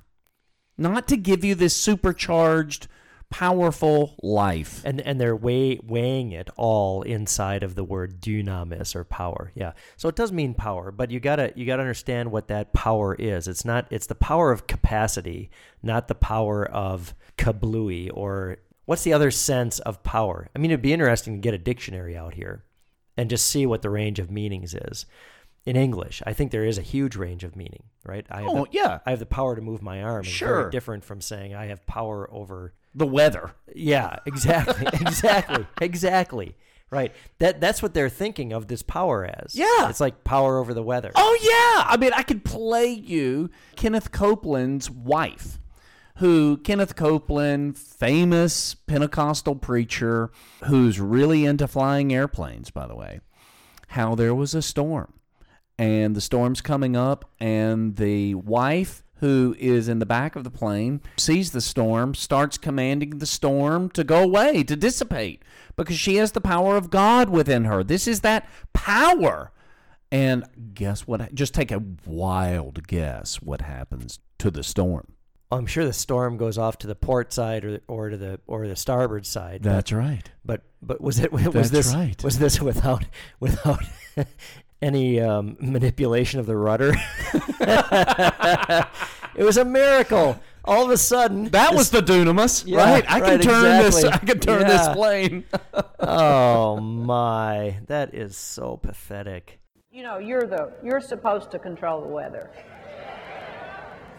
I mean, Ken's the primary weatherman at our house, but when he's not there, I do it. You can see what's happening out there. It shows just like they have on at the weather, like on the news. I mean, he's got the computer's got the current weather on it and all that for flying. So uh, sometimes I'll hear something. I'll hear the thunder start. Maybe he'll still be asleep, and I'll say, "Ken, you need to do something about this." And knowing that, but you are the one that has authority over the weather. One day, Ken and Pat Boone, well, we were in Hawaii at their house, and we were they were sitting outside, and there was a weather spout out over the ocean. And that's like a tornado, except it hits the water. And so they were sitting there, and they just watched it, rebuked it. It never did anything. One day, I was in the airplane in the back, and my little brother was in the back with me, and Ken was up front flying. And we were not in the weather because we don't fly bad weather. But we, we could see the weather over here. And I looked out the window, and that tornado came down just like this, down toward the ground. And Ken said, "I rebuke you in the name of Jesus. You get back up there." So this is how I learned how to talk to tornadoes. I saw this. And that tornado went, whoop, whoop, whoop, whoop, whoop. Even while I was watching him, my little brother was not a devout Christian at that time, and that was really good for him to see. So you're the weatherman. You get out there, or the weather woman, whichever it is, and you talk to that thing, and you tell it, "You're not coming here. I command you to dissipate, and you get back up there in Jesus' name." Yeah, I told you. I'm speechless. That That's ridiculous. What? What are you talking about? We're the weathermen. We, this is the dunamis. This right. is the Holy Spirit. We, we got this going on. I have no idea where the where the uh, scriptural promise of this is. Do we need one? Apparently not. Apparently not. I mean, Kenneth Copeland and Gloria Copeland, they've made a career a very nice career, I might add, out of taking verses out of context and not needing any verses really to, you know, to supply to the ridiculousness that they, well, let's just call it for what it is. I mean, the, the deception that they that they spew. Mm-hmm. What does this do for the old Adam when you when you hear that you're the weatherman? Well, certainly for some people, it builds builds up the old Adam. He becomes God. I mean, we heard people clapping and laughing, and right. Nobody saying, what? I'd have a hard time believing that's not nervous laughter. Pastor Bruss, these people have plopped down bucks deluxe to go and hear this woman. There's no nervous laughter. This is, we eat whatever this woman says. Gobble it up. Bad news. I don't know what to say. It's just ridiculous. So let's go back to to our boy who's working his way through the book of Acts, telling us ghost stories. They were all filled with Holy Spirit and began to speak in other tongues as the Spirit gave them utterance. They began to speak in other tongues. I have grown up in church where I remember in the old days when we talk about the baptism of the Holy Spirit and speaking in tongues, and then it, you'd have people that they would just, I'm going to teach you how to do this now. You're going to say this. You're like, you're just going to you're going to say these these phrases. You're going to say, I, see me tie my bow tie. I tie my bow tie. You see me tie my bow tie? I tie my bow tie. Now just say that over and over again, just so fast until you trick yourself into speaking in tongues. You notice Jesus gave no directive for how to be filled, baptized, the Holy Spirit, speaking in other tongues. He just said, go. In fact, he didn't even say, you're going to speak other languages. He, he was telling like, you're going to be clothed with power. Imagine if someone in the room start hearing somebody else pray in a tongue that they know that they did not speak. Like the person sitting next to them going, now I know you never took that class in school.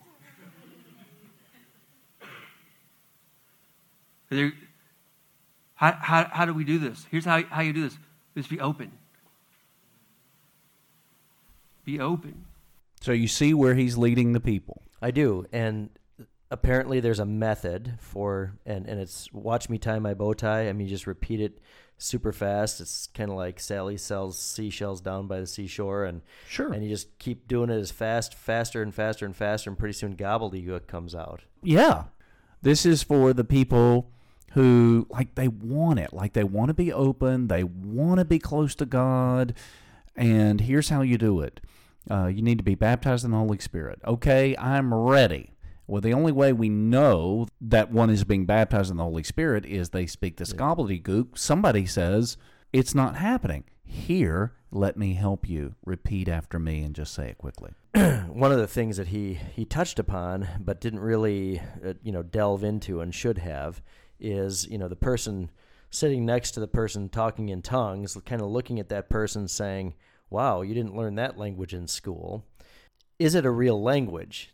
The the apostles are actually speaking real languages, and actually they're being heard in more languages than they're speaking. But it's an intelligible human language that they're talking. So if, you know, you've never taken French, if if we were sitting in church suddenly and you started proclaiming the gospel in French, I'd I would be truly amazed by that. It would be a miracle. Yeah.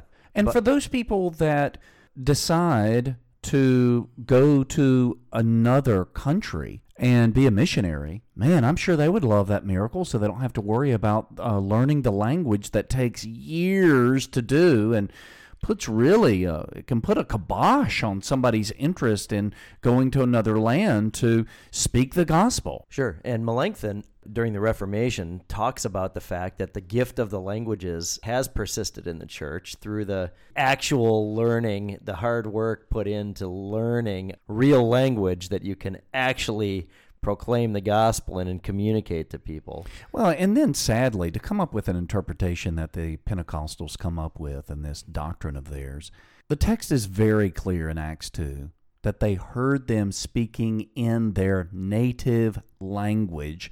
And then it goes on to list the native languages in which the Galileans were actually speaking. There's some sixteen languages, because the people were gathered there. Uh, Jews from all over different nations were gathered together in Jerusalem. I mean, it's really clear, and it's miraculous. But what this guy is going to go on to explain, and by the way, I should say, he's going to decry the fact that people say, see me tie my bow tie. He, he's going to completely be very, very bothered by people who need to get worked up or who need these additional steps to help them in securing this speaking in tongues. The gift of gobbledygook? Yes, but here's the wild thing that I hope you and our listeners will keep in mind as we go through this. It's exactly what he's going to do at the end of the sermon. Interesting. So he introduces it, then disses it, and then he's going to practice it. Practice it. The second ghost story, this is Samaria. This is a year after Pentecost. The Jews hated Samaritans because they were a mixed race of Jews, and it intermarried with the Gentiles, and they participated in the, the, their, their pagan worship. And the Jews, they called Samaritans dogs. They called them dogs. And they, and they, would, they would go out of their way on journeys to go around Samaria. They were a hated people.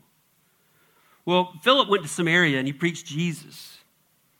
And by, by the power and the anointing of Holy Spirit, performed signs and wonders and miracles, and there were many that were that were that were converted, and they were bat- and Philip baptized them in water. And this was the first step in beginning to, to, to tear down these walls. When the apostles heard uh, in Jerusalem about what had happened, they accepted Christ.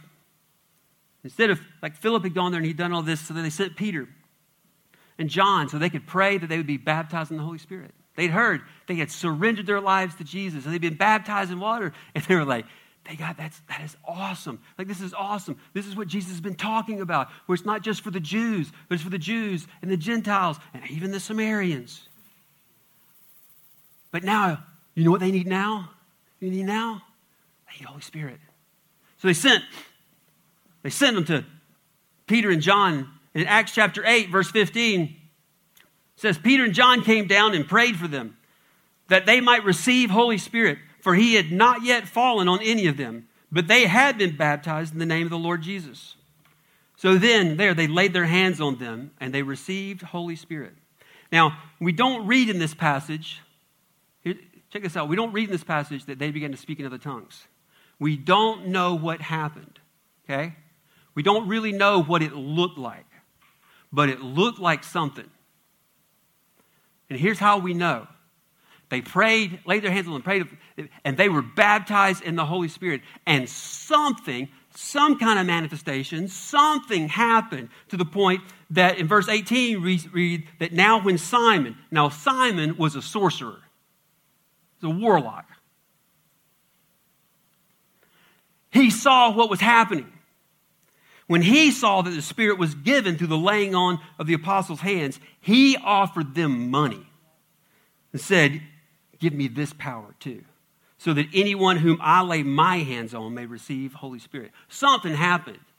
I wish I knew what it was, but I know that something happened. Something changed to the point that, that Simon, he didn't even know really what it was. All he knew is that these two guys laid hands on them and something happened that he couldn't do. He said, I'll give you money. Give me money to be able to do that. It's like, you can't buy this, man. Dude, you can't buy this. There's a lot of people trying to sell it. Be weary, be leery of those people.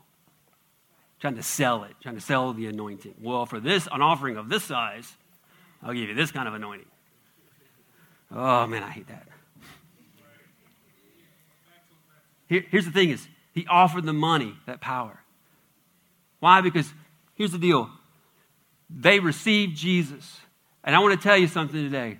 To receive Jesus means to receive all of who Jesus is.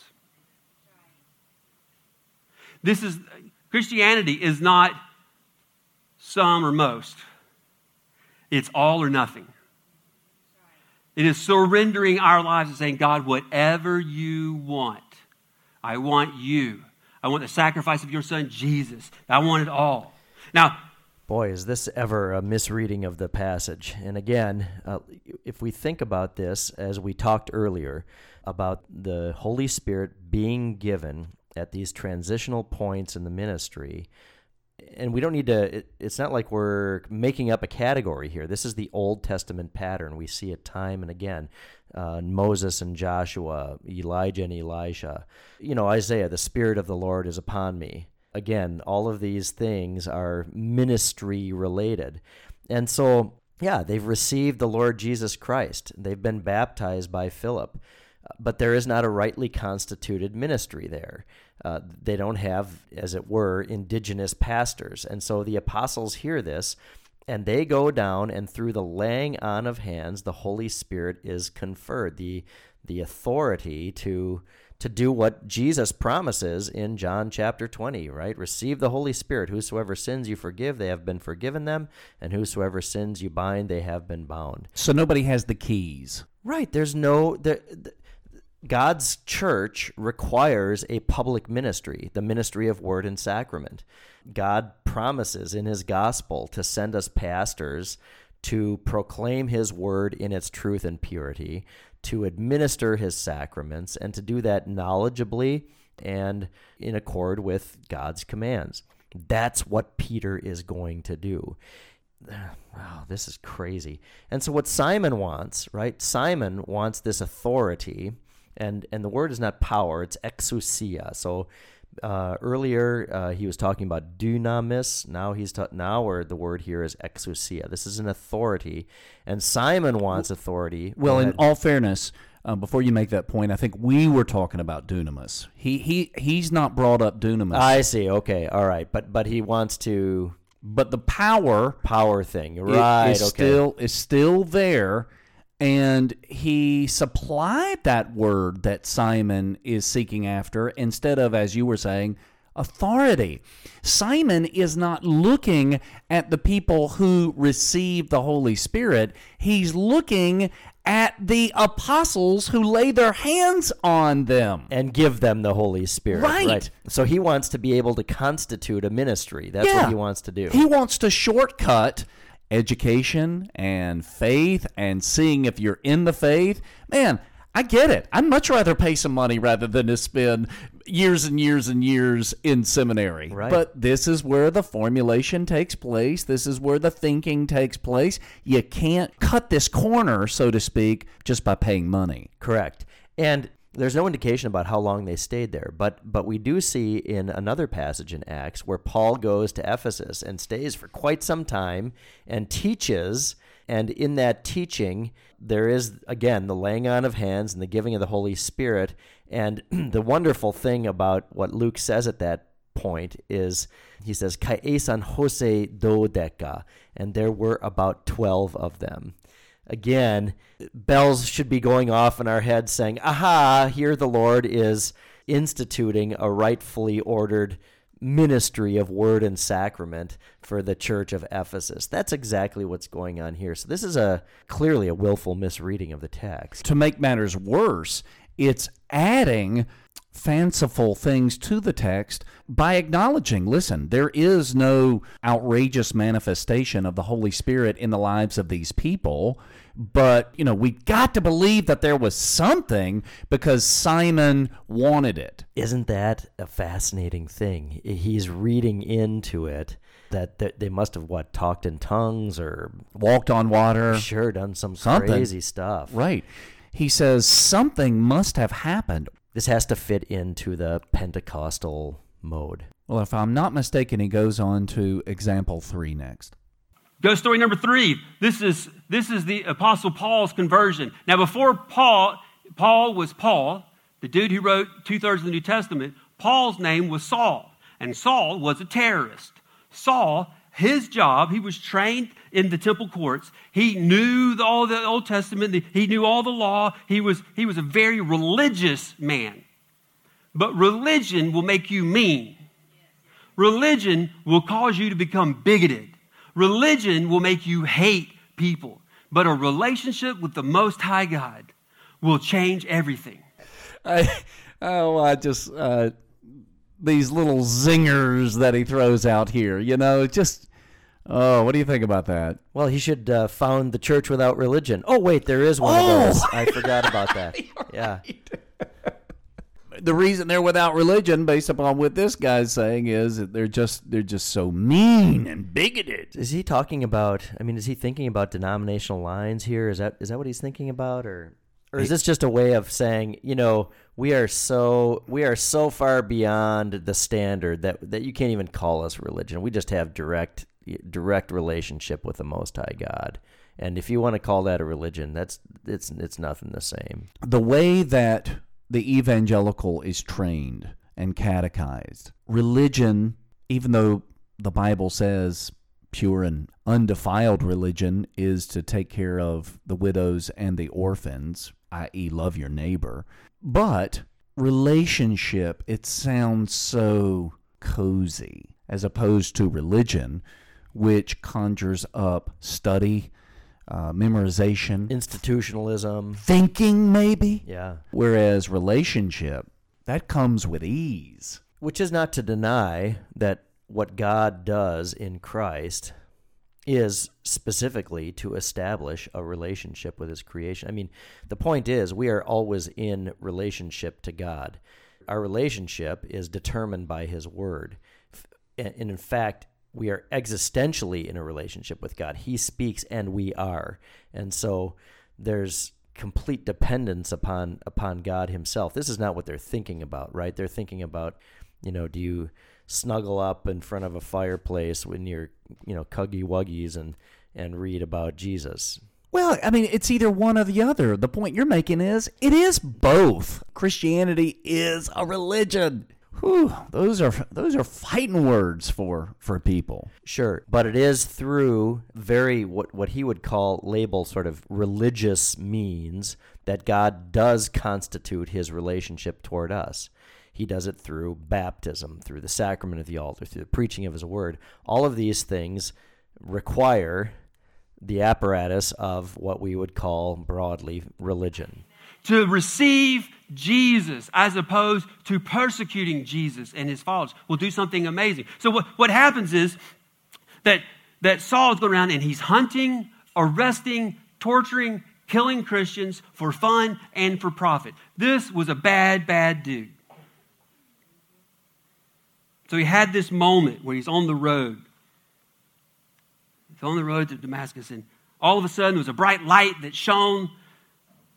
And he heard this big voice, Saul, why are you persecuting me? I'm Jesus who you're persecuting. Why are you doing this? And at this point, he's like, Jesus is a myth. Jesus is just a dude, just a cult, all this stuff. And all of a sudden, he knows that Jesus is dead and he's gone. He's out and proving his point. And all of a sudden, he hears this voice and this bright light. And he's blinded by this light. Why are you persecuting me? Saul's response was, Lord, what do you want me to do? And so Jesus told him to go into the, to the city, and that someone would tell him what to do. And so for three days, he was totally blind, and he didn't eat or drink anything. At the same time, God spoke to His prophets Ananias, and He said, hey, Saul is in this town, and I want you to go there. I want you to go to this house, and I want you to pray for him. And Ananias is like, Saul, the dude who's killing us? And the Holy Spirit of God spoke to him and said, I've prepared. He's ready for you. He's, he, he's waiting on you. I've done something in him. I need you to go, and I need you to lay your hands on him so that he will be healed and he'll be filled with my Holy Spirit. I need you to go. And Ananias is like, okay. And so he went. In Acts nine, in Acts chapter nine, we, we read where, uh, you can read this later, where Ananias told Saul that Jesus had sent him so he'd receive his sight. And so he laid his hands on him, and he was filled with the Holy Spirit. The scales came off of his eyes. So he prayed for him to receive the Holy Spirit, and he was filled. It does not say there that he received the baptism of the Holy Spirit with the evidence of speaking in tongues right there. It did not say, we don't read that right there. But what we do know is then Saul, in the point, of, in, in, in the midst of all this, his, his name was changed from Saul to Paul, and he began to write the New Testament, and he began to lay out the treaty for the work and the move of Holy Spirit. And so he said some of these things uh, in his in his writing. He, he wrote the doctrine of the baptism of the Holy Spirit and, and, and about the nine gifts of, of Holy Spirit. And and in First Corinthians thirteen, he, he wrote, I speak with the tongue of men and of angels. He also, in First Corinthians fourteen, he said, I thank God that I speak in tongues more than all of you. When he was laying out some guidelines in church. So somewhere this came to him. Also in First Corinthians fourteen, he later said, desire earnestly to prophesy and do not forbid speaking in tongues. First Corinthians fourteen, verse fifteen, it's on the screen. Paul's writing, he said, what am I to do? I pray with the Spirit, but I will also pray with my mind. I will sing with the Spirit, but I will also sing with my mind. There's these times where he was baptized in the Holy Spirit when Ananias came and laid his hands on him. And somewhere, it may have happened at that moment when Ananias laid his hand on him. It may have happened in that moment, but it's not written. It may have happened later.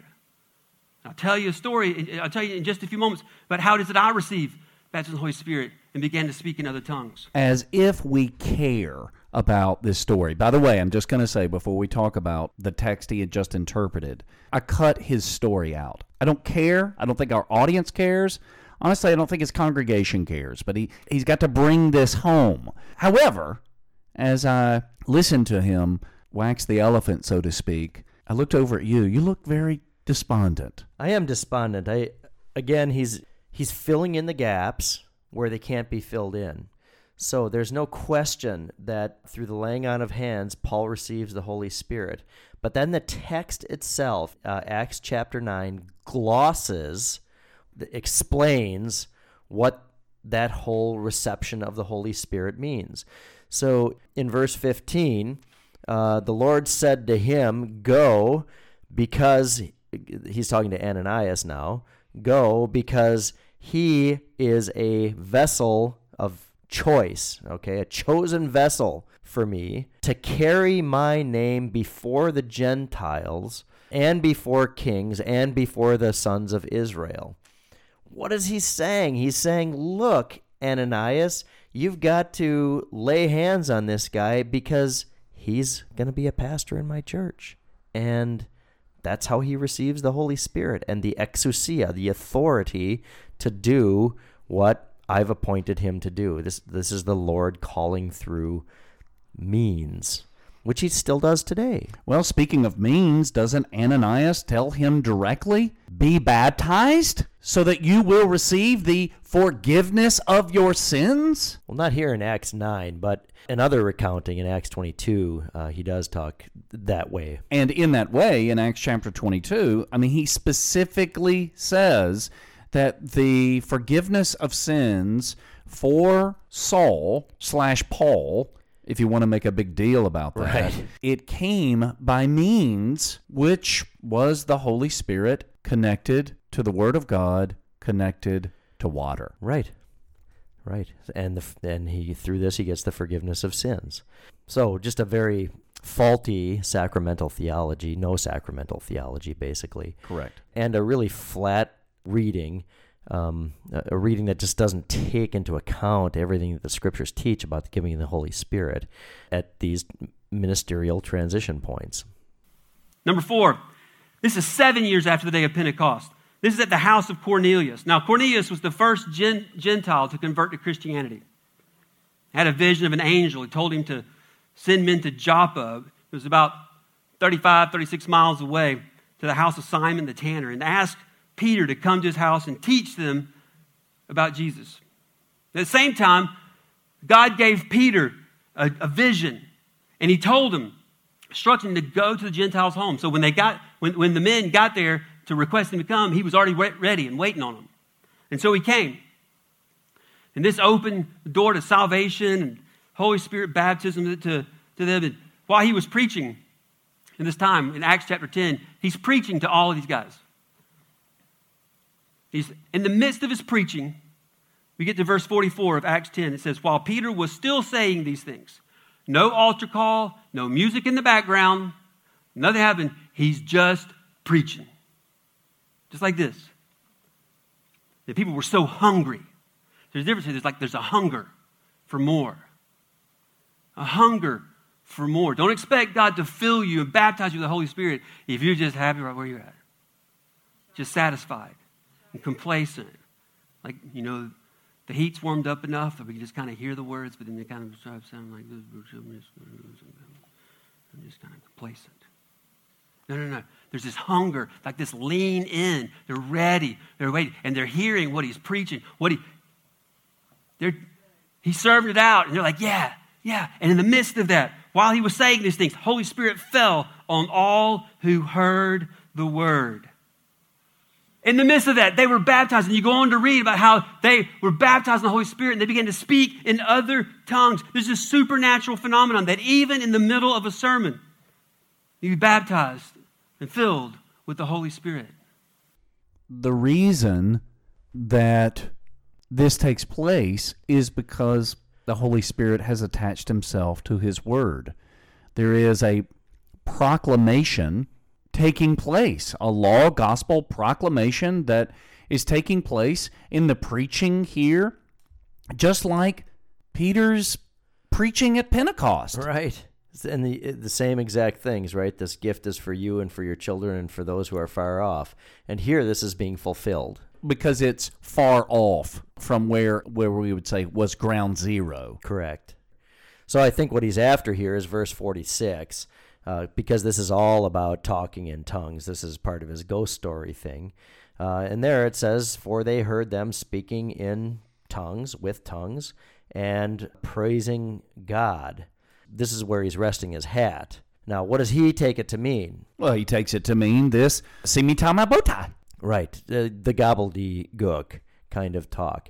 But what's interesting is that they know exactly what they're doing, uh, those who are hearing it. So these are the Jews who have come to witness this. They know that they're praising God.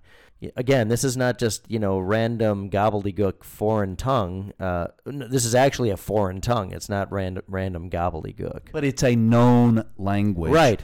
And all one has to do is go to Sunday school, for crying out loud.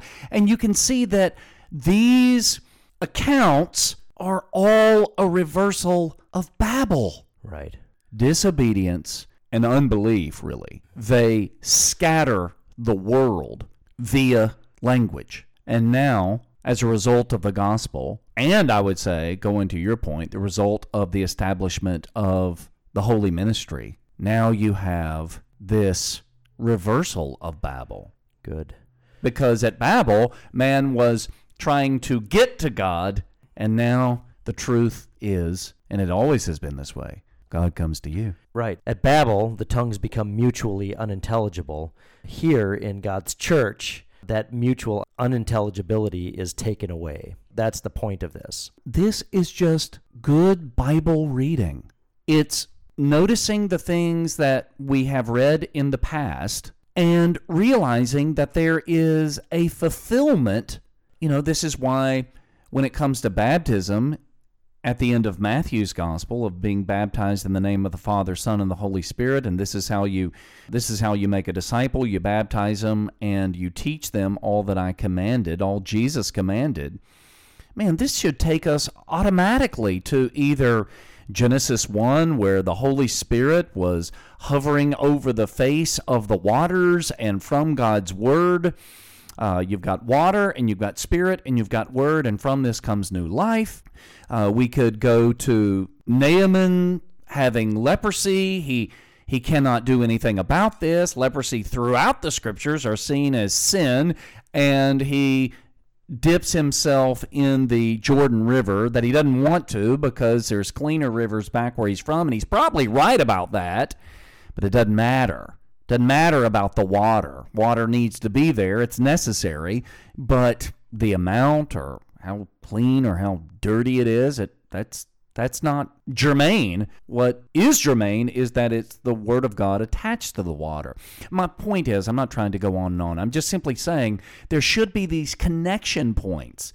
Uh, you could even go to uh, back to the to Pentecost, where there is this what appears to be fire on the head of the apostles in the upper room. Where else do we see fire?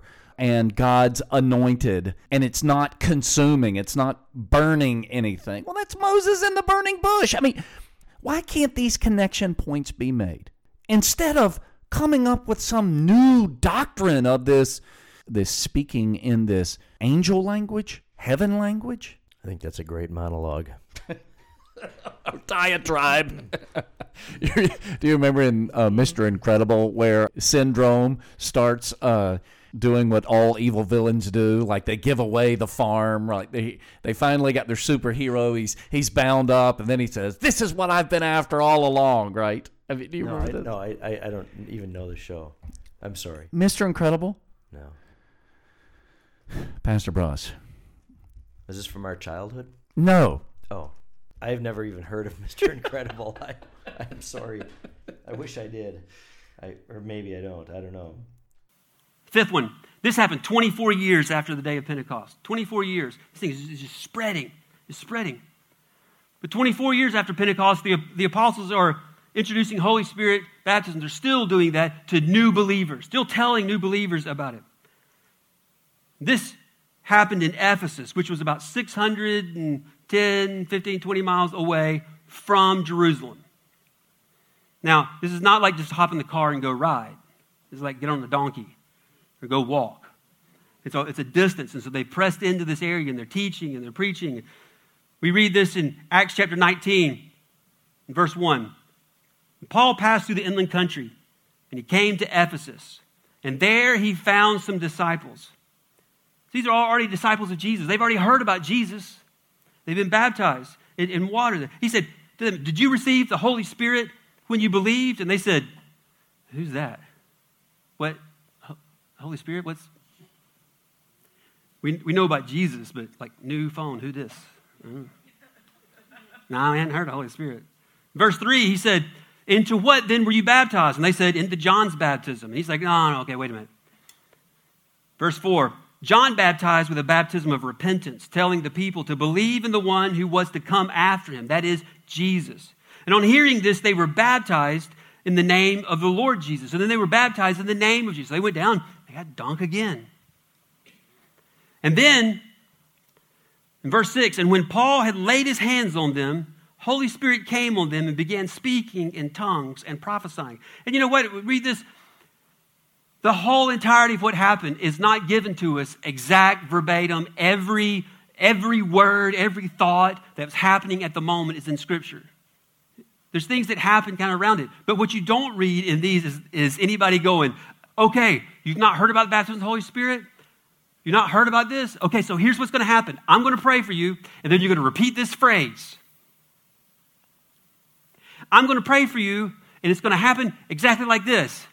It's just, if you want Holy Spirit, he taught them about who Holy Spirit is and the power, just like Pastor Ron's been teaching these last few weeks about who Holy Spirit is and the power and the anointing. And that there's a baptism that's an overwhelming, overflowing. You know, when you're baptized in something, you are immersed in it. That's right. Baptized does not mean to sprinkle.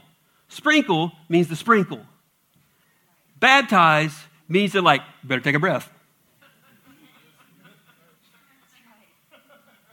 Like you're going under. And so there's this there's this place where it's like, I surrender my life to Jesus, and there's something more. And I'll tell you that if you've not received the baptism of the Holy Spirit, there is something more for you today. Yeah. What does it look like? I've been walking for Jesus for a long, long time. I've been baptized in the Holy Spirit. I have a prayer language, speaking in tongues for a long, long time, over thirty years. And here's my answer to what it looks like. I don't know.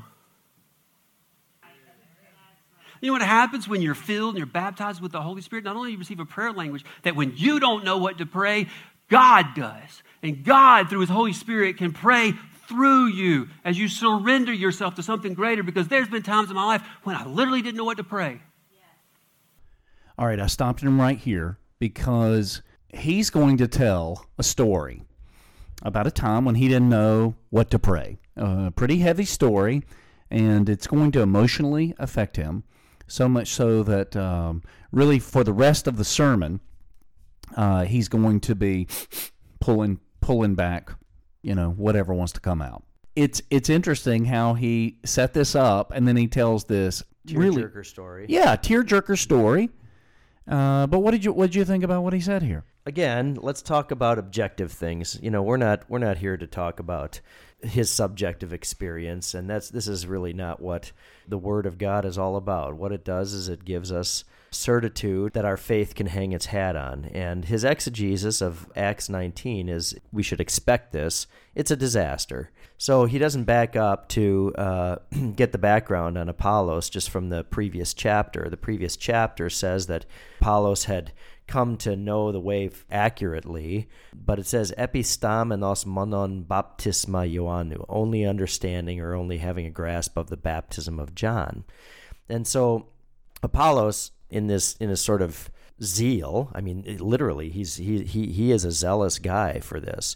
Uh, in his zeal, says, "Wow, people got to know about this." So he goes out with an incomplete message and takes it to to Ephesus. Here he's teaching. And, of course, his own students know only a, as much about it as Apollos does. And so it's no wonder that they've only received the baptism of John. And Paul says, okay, you know, fine enough, but understand this, that was just a baptism of repentance. Um, there's another baptism. The other baptism is the baptism into the name of Jesus. And so Paul baptizes them into the name of Jesus. Now they've got the whole thing, right? So this Jesus that, that Apollos knew about, who had been born of the Virgin, lived a perfect life, suffered and died to take away the sins of the world, there's a baptism that corresponds to that, right? The, the previous one was a baptism of repentance. That's John's. This is the baptism that fulfills it, in a sense, and gives you the righteousness that Jesus won. That's what Paul does. And he is curious. You know, did you receive the Holy Spirit? Well, what does this mean? Go back to these other places that we've bumped into. The Holy Spirit comes and is the authority behind the institution of the office of the ministry. And so what does Paul do? He does the same exact thing that we've seen here in other instances. He lays hands on them. This is ordination. And they receive the Holy Spirit. Amazingly, what happens at this point in time is exactly what happened on Pentecost. So this is like Pentecost two, if you will. We don't know what day it was, but it, wouldn't it be fascinating if it were actually a, uh, the Feast of Pentecost? two point oh They start talking in tongues. Well, what happened on Pentecost? The guys started talking in tongues. And, see me tamabotai? Yeah, no, not like this. No, no, no. In in languages that were intelligible, so, you know, real, real languages. And now Luke concludes this in the most fascinating way. He says, they were, all of them, hos e dodeca, about twelve. So what he's doing is, you know, if, if the bells haven't gone off in your head yet, if you're not seeing this as the institution of the ministry in Ephesus, so that the Lord can secure the preaching and teaching of his word there in a permanent way, just as he did in Judea, he's putting this marker in here to say, okay, pay attention, folks. This is what the Lord is up to. In a sense, it's a fulfillment of what happens in uh, with Cornelius, uh, where the geographically, at least, the gospel goes out to the Gentilic world. It's the same thing that happened in Samaria, where geographically the gospel goes out to the Gentilic world. Well, now here we've got another chunk of the empire, Ephesus, Asia Minor, where the gospel is being proclaimed in its in its truth and purity and the sacraments rightly administered. That's the point of this. It's really frustrating. What you hear in evangelical circles is that Pentecost in Acts two is the birth of the church, which I think is I think is unfortunate. Sure, the church was birthed at the creation of the world. Right, right. So that you never had the church up until the Holy Spirit. The bo- and then, in fact, you never had the Holy Spirit up until the Holy Spirit, which is an irony. Yeah, right, right. So Acts is either called the Acts of the Apostles or the Acts of the Holy Spirit. It's Praxis Apostolon. So the Acts of the Apostles. Do you mean, do they really call it the Acts of the Holy Spirit? Yeah, yeah, you hear this. But oh. you, but listen, it's not uncommon. You know, like, we do the same thing with the prodigal son. Just about every preacher comes along and they say, uh, this really shouldn't be called the prodigal son. It should be called prodigal father or the prodigal sons. And that's fine because, you know, I mean, these headings are added later. Right. But you're saying the title itself is the Acts of the Apostles. not the acts of the Holy Spirit. Right. There's no ancient text that provides us with a variant that says the acts of the Holy Spirit. It's either the acts of the apostles, it's either the acts of apostles, the acts of the apostles, or the acts of the holy apostles. Those are the variants. Well, uh, I guess these days, the newest variant, the way these guys talk, would be the acts of Holy Spirit. Right. Of Drop holy, the yeah, article. Right, right. Regardless, so they interpret Acts as being acts of the Holy Spirit. Acts two is the birthday of the church, and as a result of that, they don't see that the verses that, that this guy has, has highlighted really are a fulfillment of what Jesus says in Acts chapter one, where he says, you will be my witnesses in, in Judea, Samaria. I mean, it's, it, you know, and to the uttermost the earth, yeah. parts of the earth, right? It's that here's the, here's the epicenter, here's ground zero, and then you've got these concentric circles that go out from there. Well, this is just documenting the fulfillment of what Jesus said. That's a very good point. And actually, the, the name of, you know, Acts of the Apostles is old. That's an old, ancient name. It's in the early manuscripts. And the way they, uh, I won't go into how they name these things, but they would put a tag um, on the on the scroll so that you knew which one you were pulling off. And so this one just simply said, Praxes Apostolon, the, the Acts of the Apostles. Well, what does this mean? I mean, this is an important witness of, of what the early church thought the Acts was. It's exactly what you say. It was a fulfillment of the promise, uh, a, a, an elaboration of how this promise was fulfilled. You will be my witnesses to the ends of the earth. And so the focus really is on the on what the apostles are doing. Interestingly, the apostles as the body of Christ, or as the arms and legs of Christ. And so a Lutheran would rename this the Acts of Jesus Christ after he ascended into heaven, not the Acts of the Holy Spirit. Now, the Holy Spirit plays a critical role in this. Why does the Holy Spirit play a critical role in this? He plays a critical role in this because he connects himself to means. And these means are the proclamation of his word, the administration of his sacrament of baptism, and the administration of his sacrament of, of Holy Communion, which we get alluded to in, you know, when uh, Lucky falls out of the window. I mean, I think you're talking about Eutychus, just Eutychus, to yeah, clarify, yeah. whose name means Lucky. Lucky. And you, I mean, you hit it right on the head. The interesting thing is that the Bible itself does theology from the ground up and not from heaven down. When you start to think of this as the acts of the Holy Spirit, you're doing theology from heaven down. Theology must always begin with facts on the ground. The facts on the ground are that apostles proclaim Jesus. That's it. So another subtitle for the book of Acts might be the establishment of the holy ministry. Right. The Acts of the Apostles, colon, the establishment of the holy ministry and what it does. And what it looks like. Yeah. But you can see here how he has set up a completely different structure. No one wants to say this, least of all him. The Holy Spirit's not about the Holy Spirit. The Holy Spirit's about Jesus. Uh, to that extent, uh, it, it, he's like John the Baptist. He must increase. You know, I must decrease that he mu- that he might increase. His job is to give us Christ. Here in Pentecostalism, right? It's it's almost like Jesus' job is to give you the Holy Spirit. It's back-ass words. Well, and I've heard it lamented that the Holy Spirit is like the Cinderella of the Trinity, in that it's the older sisters that get all of the uh, of the credit. And there he, there she is scrubbing the floor. She's scrubbing yeah, the floor. Yeah, yeah. And their idea is to take Cinderella and get her to the dance so that all eyes can be on her. But they don't understand that the Holy Spirit, as you just said, is the P R man for Jesus. He's always pointing to Jesus. And or not, you could say he's the FedEx man. He's always delivering the goods to you.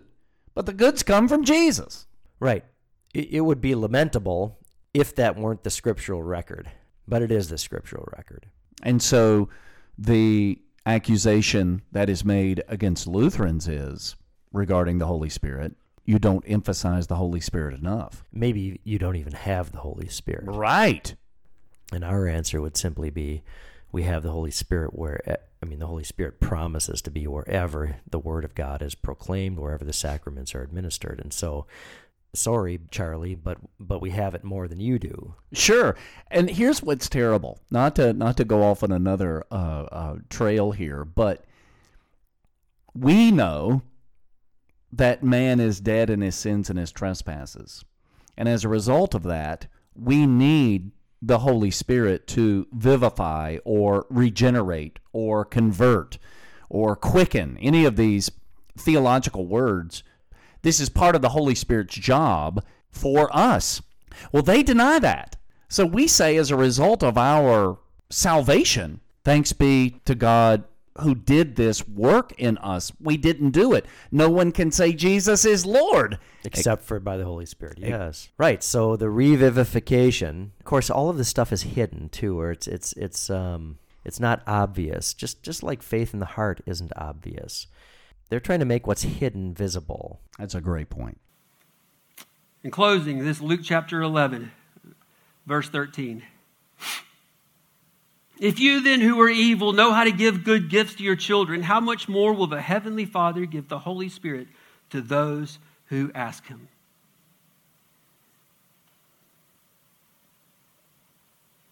You don't need two-thirds of God.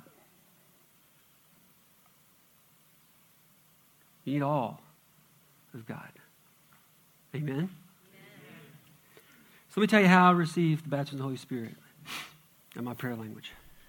Oh, if I had to sit through again listening to the story of how he received the Holy Spirit and his prayer language, I think I would, oh, I, I honestly think I would cut myself with a, a dull, rusty knife. I just I just can't stand it. But you see what he's well, doing save here. Save us. Save us from that. Oh, yeah, you're yes. saved. Okay, you're, you're, you're, you're okay. I mean, it takes up a, a good portion of this sermon. He's clearly selling it now. He's been alluding to it. You've got to be open. You've got to be. You've got to surrender. You've got to want it. And now he simply says he's going to give the Holy Spirit to those who, who ask him. And there you go. The truth would be you ask your pastor to baptize you. Right. That's um, that's, that's what you would do. Right. This is what the biblical narrative actually teaches us, as opposed to getting your pry bar out and prying that one verse out of its context and saying all you've got to do is ask the Holy Spirit, and now he is going to come to you divorced from means, from something physical. They got to do it that way. Sometimes it's because somebody lays their hands on you. Sometimes it's because in the middle of preaching. Sometimes it's just because the Holy Spirit falls. It can it can happen anywhere. I've heard people like they fall asleep and begin to speak in tongues while they're asleep because God had to get them out of the way. They're filling them. I've heard all different ways, but here's, I believe, is, is it comes from a hunger that, God, there's more of you. And here is my challenge to us today. You may have received the baptism of the Holy Spirit and received your prayer language. Even when you do that, it doesn't guarantee there's going to be times when it feels like it's dry and distant. If that's you today, but you want more, I want you to stand. If you haven't received the baptism of the Holy Spirit, but you're open to whatever it is, I can't promise you what's going to happen here in the next few moments. But I can tell you, don't be afraid. Your eyes aren't going to roll back in your head. You're not going to flop on the ground. That's not going to happen. You're not gonna... But if you desire more, you believe there's more, There's more. Maybe it's it's a place of where you've been, but you've gotten away from that. It's dry. But you want there to be more, and you want all of who God is, that you want Holy Spirit to refresh you. I'm telling you, if I was sitting on the front row this morning, I would be standing. Your pastor would be standing. Why? Because I believe there's more. I believe God's not done. So if you're ready today, you want to receive the baptism in Holy Spirit. You want to be filled with Holy Spirit. You want there to be a refreshing, a renewing. Maybe it's, it's a time where you just felt like you're dry. It's time, maybe things are going good, and you say, you know what, I believe there's more. That you would be the one that on that day in Pentecost, maybe if you'd already received the baptism of the Holy Spirit, but you heard that Jesus said to go, and there's going to be something, there's more, and you go and you wait, you'd be like, can I go too? I mean, I've already, I already know what it's going to be. But I want to come too. If that's you, at any point that you so now want, just stand. Right? I mean, I kind of like the music, honestly. I could listen to some guy playing. I could I could listen to that quite often. But when you put it behind a preacher to create the impression that the Holy Spirit is now descending upon the audience, uh, and then you've got the pastor making this this call to, if you want more, if you want more, if you want more. He keeps saying this over and over. You know, and I think I mentioned this earlier. I went back and I watched the video, and people start start standing up. I mean, of course, this goes on, Pastor Bruss, for fifteen minutes. So he's trying to get more and more to stand up. Is that the idea? Who want more and more of the Holy Spirit. And he's going to bust out in speaking in tongues as well. He done showed up. He done showed up. We just take a moment here. We just wait. We surrender this morning to you. Holy Spirit of God, we need you. Just reading words on a page doesn't bring life. Getting the word in us brings life. We recognize today, Father, that your word promises that you would fill us with your Holy Spirit, pneuma, your breath, your spirit would fill us if we desire. We believe that you are a father above all fathers, and that you don't have anything bad that you would give to us, that you're not looking to harm us, you're not looking to shame us, you're not looking to, to embarrass us, but you are looking for us to surrender. And today we surrender.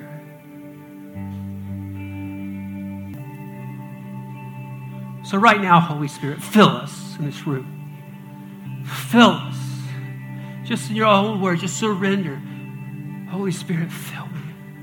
Holy Spirit, fill me. There's no... No qualifying, no restrictions. I give you everything. I give you free reign. Holy Spirit, fill me. Baptize me today.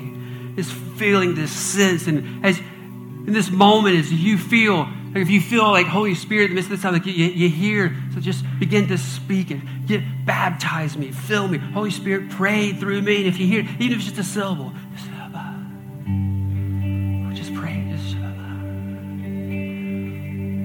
whatever it is, just con- with, your, with your own mind, just move yourself out of the way. Just move yourself out of the way. Holy Spirit, fill me today. If you've already been baptized and filled with the Holy Spirit, I want to encourage you this morning, just begin to pray in your prayer language. Just allow Holy Spirit to pray through you. Holy Spirit, we welcome you here today. We're not here to listen to our neighbor. We're here to listen to you, to your voice, to your breath, to, to what you desire. Holy Spirit, begin to be stirred up. Holy Spirit, pour out on us. Be poured out on us. Clothe us.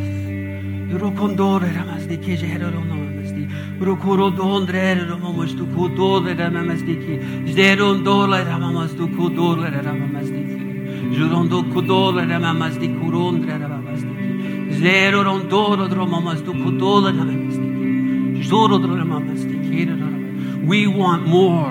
We want more. We want more. We desire more today. Holy Spirit, we desire more of you. God, we desire more of you.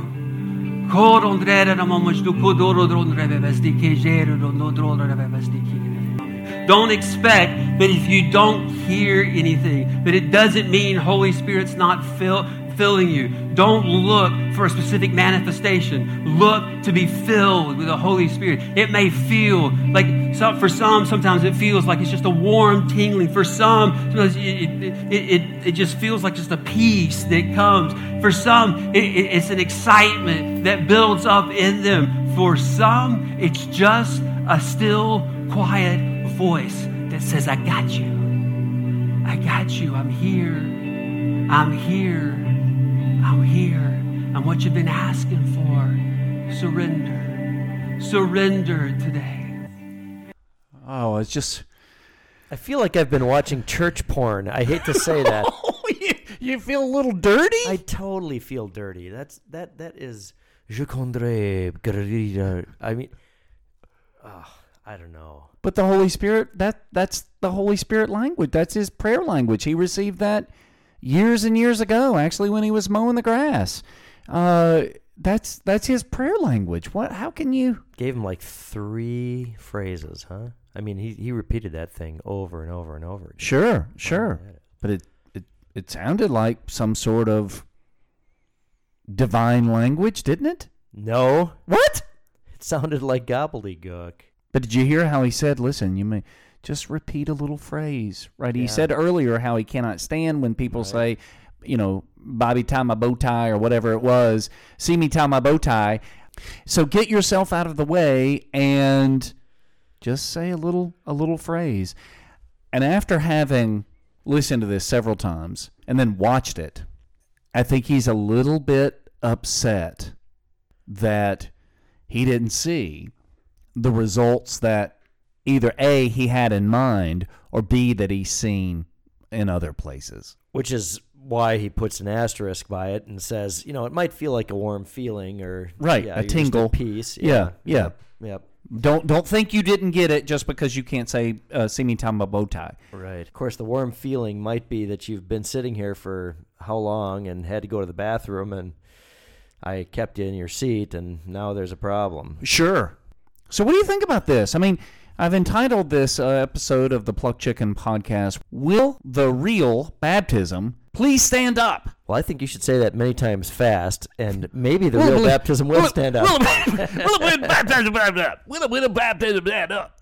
What is the real baptism, Pastor Bros? It's the baptism in the name of the Father, and of the Son, and of the Holy Spirit, uh, for the forgiveness of sins through the blood of Jesus Christ. And is there water involved in that? There is water involved, and the Holy Spirit. The Holy Spirit's involved in that? The Holy Spirit's totally involved in that, yeah. Mm-hmm. He saved us not by works done by us in righteousness, um, but uh, through the pouring out of the Holy Spirit. So, as a result of that, what can one expect? To be called a child of God, to have a clean conscience, to uh, have the promise of heaven and everlasting life, and to receive faith in the Lord Jesus Christ. One of the things that I find beautiful about the Lutheran understanding of baptism is that for the Lutheran, he or she carries their baptism throughout their entire life. They they never leave it. I mean, they can leave it. It never leaves them. It though. never leaves them. Right, and they, they uh, remember it whenever they make the sign of the Holy Cross, which they do, you know, how many times in a divine service? Probably six times in a divine service. Sure. But, yeah. Whenever they say their prayers and start by saying in the name of the Father and of the Son and of the Holy Spirit, they're appealing to God through what God has already done to them in their baptism, which is specifically make them his children so that they actually can cry out, Abba, Father. So what would you say about this concept of speaking in this gobbledygook? I would say several things. Um, The first one is that speaking in languages is never, uh, in in the New Testament, is never gobbledygook. It's it's paradigmatically speaking in languages that others can understand for the purpose of communication of the gospel. And I I'm absolutely willing to, uh, absolutely, I mean, I readily acknowledge these moments where the Lord gives the gift of tongues as a real miracle as he establishes his church in fulfillment of the promise that Jesus made. You'll be my witnesses, not only in Jerusalem, but Judea, not only Judea, but Samaria, not only Samaria, but the four corners of the earth. And so the Lord uses this, this gift to spread the gospel throughout the, the known world very early on. Now, we have it in a much more mundane way today. Uh, we've got, you know, Lutheran Bible translators. They go all over the world and translate the scriptures into the language of the people. It's a more arduous process. There's no miracle involved here, uh, but praise God that they're that they're doing it. This is um, this is an extension, if you will, of the gift of tongues.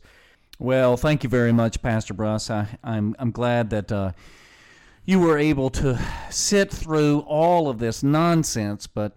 Uh, give us a, a great deal of clarity in so doing. There's the music right there. So, so until next time. See me tie my bow tie. Oh! You've been listening to the Plucked Chicken Podcast with your hosts, Pastors John Bruss and Devin Kearns. To discover more, go to the plucked chicken dot com or S T John L C M S Topeka dot org.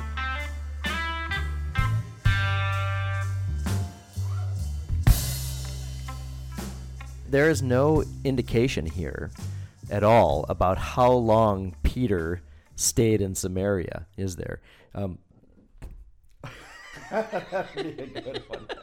That was the Holy Spirit. Oh, no! Yeah, gurgling. Exactly. Get to the bathroom, right? I'm feeling the Holy Spirit. So um,